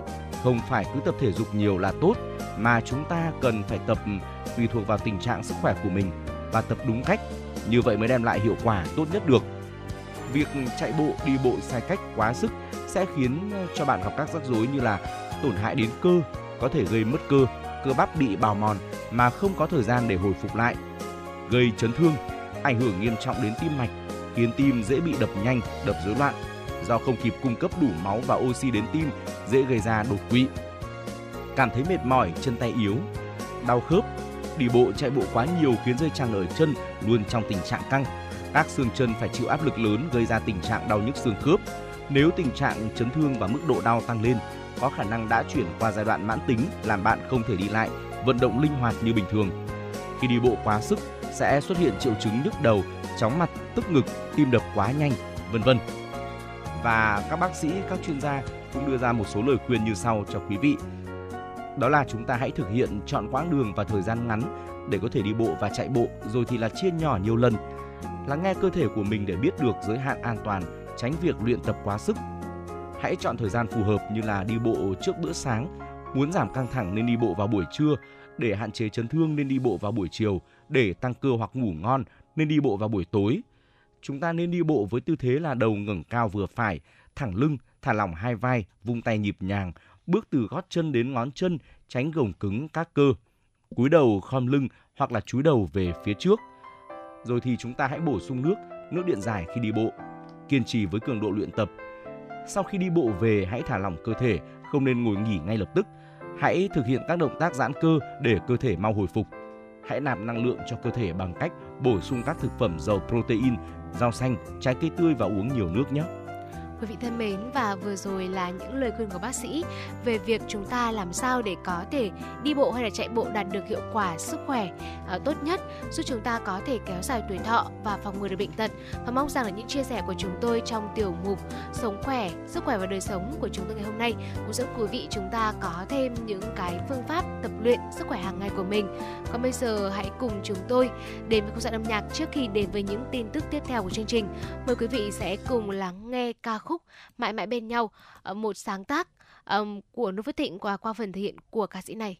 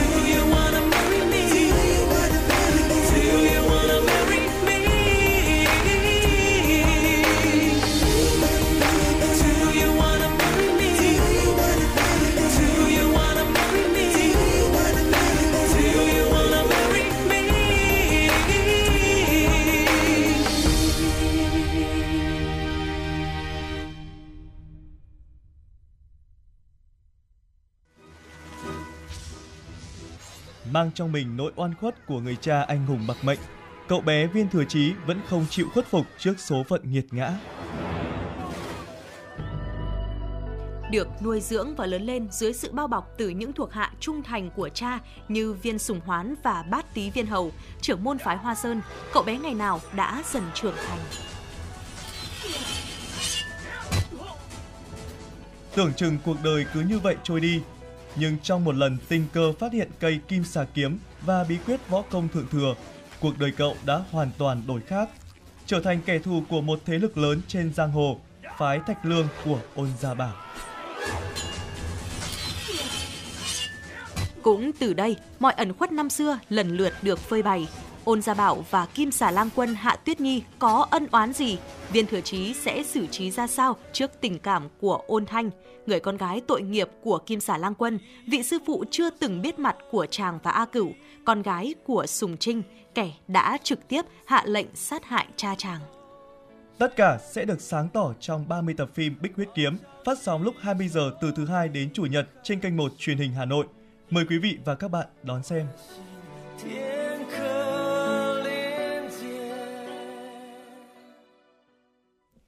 Quý vị thân mến và cùng quay trở lại với truyền động Hà Nội. Mời quý vị cùng chúng tôi cập nhật những tin tức thực hiện bởi biên tập viên Nguyễn Hằng. Cục trưởng Cục Quản lý Thị trường thành phố Hà Nội Chu Xuân Kiên vừa ký ban hành kế hoạch công tác kiểm tra, kiểm soát thị trường, xử lý vi phạm hành chính trong dịp Tết Trung thu trên địa bàn thành phố năm 2023. Theo đó, kế hoạch này sẽ được triển khai từ ngày 29 tháng 8 đến hết ngày 30 tháng 9. Theo đó, lực lượng quản lý thị trường Hà Nội sẽ tăng cường kiểm tra, kiểm soát có trọng tâm, trọng điểm các mặt hàng bánh trung thu, nguyên liệu để sản xuất bánh trung thu, bao bì tiếp xúc trực tiếp với sản phẩm bánh trung thu tại các làng nghề truyền thống trên địa bàn các quận huyện Bắc Từ Liêm, Hoài Đức, Thanh Trì, khách sạn, nhà hàng có sản xuất kinh doanh bánh trung thu. Cùng với đó là kiểm tra, xử lý các cơ sở kinh doanh đồ chơi trẻ em có tính bạo lực, nguy hiểm, không phù hợp với lứa tuổi, giáo dục nhân cách trẻ em, đồ chơi trẻ em nhập lậu, không rõ nguồn gốc xuất xứ, không đảm bảo an toàn. Sở Giao thông Vận tải thành phố Hà Nội vừa có văn bản về việc thí điểm điều chỉnh tổ chức giao thông, đảm bảo an toàn giao thông, giảm ùn tắc giao thông khu vực nút giao Cổ Linh, Huỳnh Tấn Phát và nút giao Huỳnh Tấn Phát, Nguyễn Văn Linh, quốc lộ 5, quận Long Biên. Cụ thể, đóng giải phân cách giữa trên đường Cổ Linh bằng trụ bê tông cứng chiều dài 45 m, cấm các phương tiện ô tô tải có trọng tải toàn bộ cho phép trên 2,5 tấn từ đường Huỳnh Tấn Phát, Nguyễn Ngọc Trân rẽ phải ra đường Cổ Linh. Các phương tiện ô tô tải có trọng tải toàn bộ cho phép trên 2,5 tấn từ đường Huỳnh Tấn Phát và Nguyễn Ngọc Châu. Muốn đi ra đường Cổ Linh thì đi theo hướng từ đường nội bộ trong khu công nghiệp Hanel để đi ra đường Đàm Quang Trung, Nguyễn Văn Linh, quốc lộ 5, Thạch Bàn, Cổ Linh. Cấm các phương tiện rẽ trái quay đầu trên đường Huỳnh Tấn Phát tại nút Huỳnh Tấn Phát, Cổ Linh. Khu vực nút giao Huỳnh Tấn Phát, Nguyễn Văn Linh. Cấm các phương tiện đỗ xe trên tuyến đường công nghiệp 4,6 theo hướng Nguyễn Ngọc Trân đến Huỳnh Tấn Phát. Thời gian thực hiện bắt đầu từ ngày 19 tháng 8 năm 2023. Chuyển sang một thông tin đáng chú ý, mới đây YouTube thông báo chính sách mới nhằm chống lại thông tin y tế sai sự thật trên nền tảng này, bao gồm video điều trị ung thư không chính xác. Mục tiêu của YouTube là bảo đảm khi xét đến các lĩnh vực đồng thuận khoa học đã được nghiên cứu kỹ lưỡng. YouTube cho biết sẽ đơn giản hóa hướng dẫn hiện nay và xếp thành 3 mục phòng ngừa, điều trị và từ chối. Để làm được như vậy, nền tảng sẽ xóa bỏ nội dung xung đột với các hướng dẫn từ các nhân viên y tế về các chủ đề như COVID-19, sức khỏe sinh sản, ung thư, chất có hại. Nền tảng sẽ xác định một điều kiện có phù hợp với chính sách y tế mới của mình không bằng cách đánh giá nó có phải rủi ro y tế công cộng cao, dễ trở thành đối tượng của thông tin sai sự thật hay không. Tuy nhiên, nội dung được công chúng quan tâm có thể vẫn tồn tại ngay cả khi vi phạm chính sách mới, chẳng hạn nếu một ứng cử viên chính trị tranh luận về hướng dẫn y tế chính thức hoặc phiên điều trần chứa thông tin không chính xác, YouTube sẽ không xóa nội dung. Công ty sẽ bổ sung bối cảnh cho video để người xem nắm rõ hơn. Quý vị thân mến, cùng chuyển sang những thông tin về tình hình thời tiết tại thủ đô Hà Nội cũng như khu vực phía Bắc. Thưa quý vị, theo Trung tâm Dự báo Khí tượng Thủy văn Quốc gia, hiện nay ảnh vệ tinh số liệu định vị rông rét và radar thời tiết phát hiện thấy vùng mây tối lưu từ phía Tây Bắc đang di chuyển và mở rộng sang khu vực thành phố Hà Nội. Cảnh báo trong khoảng từ 30 phút đến 3 giờ tới, vùng mây này sẽ gây mưa cho các quận huyện Ba Vì, Sơn Tây, Phúc Thọ, Mê Linh, Đan Phượng, Thạch Thất, sau đó sẽ lan sang các quận huyện khác thuộc nội thành thủ đô Hà Nội. Trong mưa rông có khả năng xảy ra lốc xét và gió giật mạnh. Dự báo từ đêm ngày 10 18 đến ngày 19 tháng 8, ở Bắc Bộ có mưa vừa mưa to và rông, cục bộ có mưa rất to với lượng mưa phổ biến từ 40 đến 70 mm, có nơi trên 150 mm. Ngày và đêm của ngày 19 tháng 8, ở khu vực Tây Nguyên và Nam Bộ có mưa vừa mưa to và rông, cục bộ có mưa rất to với lượng mưa phổ biến trong khoảng từ 30 đến 60 mm, có nơi trên 100 mm. Cơ quan khí tượng cảnh báo mưa rông xuất hiện ngay sau một ngày nắng nóng nên nguy cơ cao xảy ra lốc xét, mưa đá và gió giật mạnh. Nhận định xu thế khí tượng thủy văn mùa mưa bão lũ năm 2023, Trung tâm Dự báo Khí tượng Thủy văn Quốc gia cho biết, trên các lưu vực sông sẽ có những diễn biến hết sức phức tạp, phạm vi ảnh hưởng sau mưa bão rộng. Và quý vị thân mến, nội dung vừa rồi cũng đã khép lại chương trình chuyển động Hà Nội trưa nay của chúng tôi. Và chúng tôi cũng rất mong là quý vị sẽ tương tác với chúng tôi trong những khung giờ phát sóng tiếp theo của truyền động Hà Nội thông qua hotline 02437736688. Chương trình thực hiện bởi ekip chỉ đạo nội dung Nguyễn Kim Khiêm, chỉ đạo sản xuất Nguyễn Tiến Dũng, tổ chức sản xuất Lê Xuân Luyến, biên tập Xuân Luyến, thư ký Kim Dung, MC Trọng Cương Bảo Trâm, kỹ thuật viên Quốc Hoàn vừa thực hiện. Và thay cho lời chào kết xin mời quý vị chúng ta sẽ cùng lắng nghe một ca khúc có tựa đề ờ, ca khúc này là một ca khúc uh, đến từ chàng ca sĩ Duyên Hoàng Sơn, ca khúc Anh đã quen với cô đơn. Mời quý vị chúng ta cùng thưởng thức. vẫn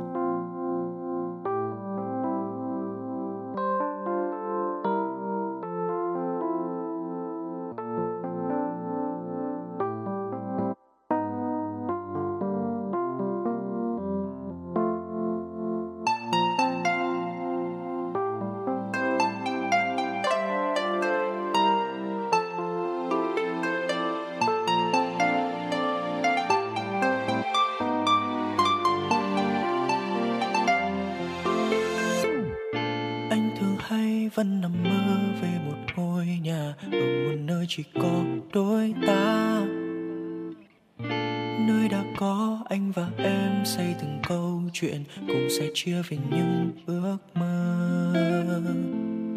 Trên trời cao muôn vì sao soi từng con đường, hòa lần mây cùng gió đến đây. Em đã nói sẽ ở bên anh thật lâu và chẳng thể quên được những vấn vương. Có thể anh mơ, chỉ là giấc mơ.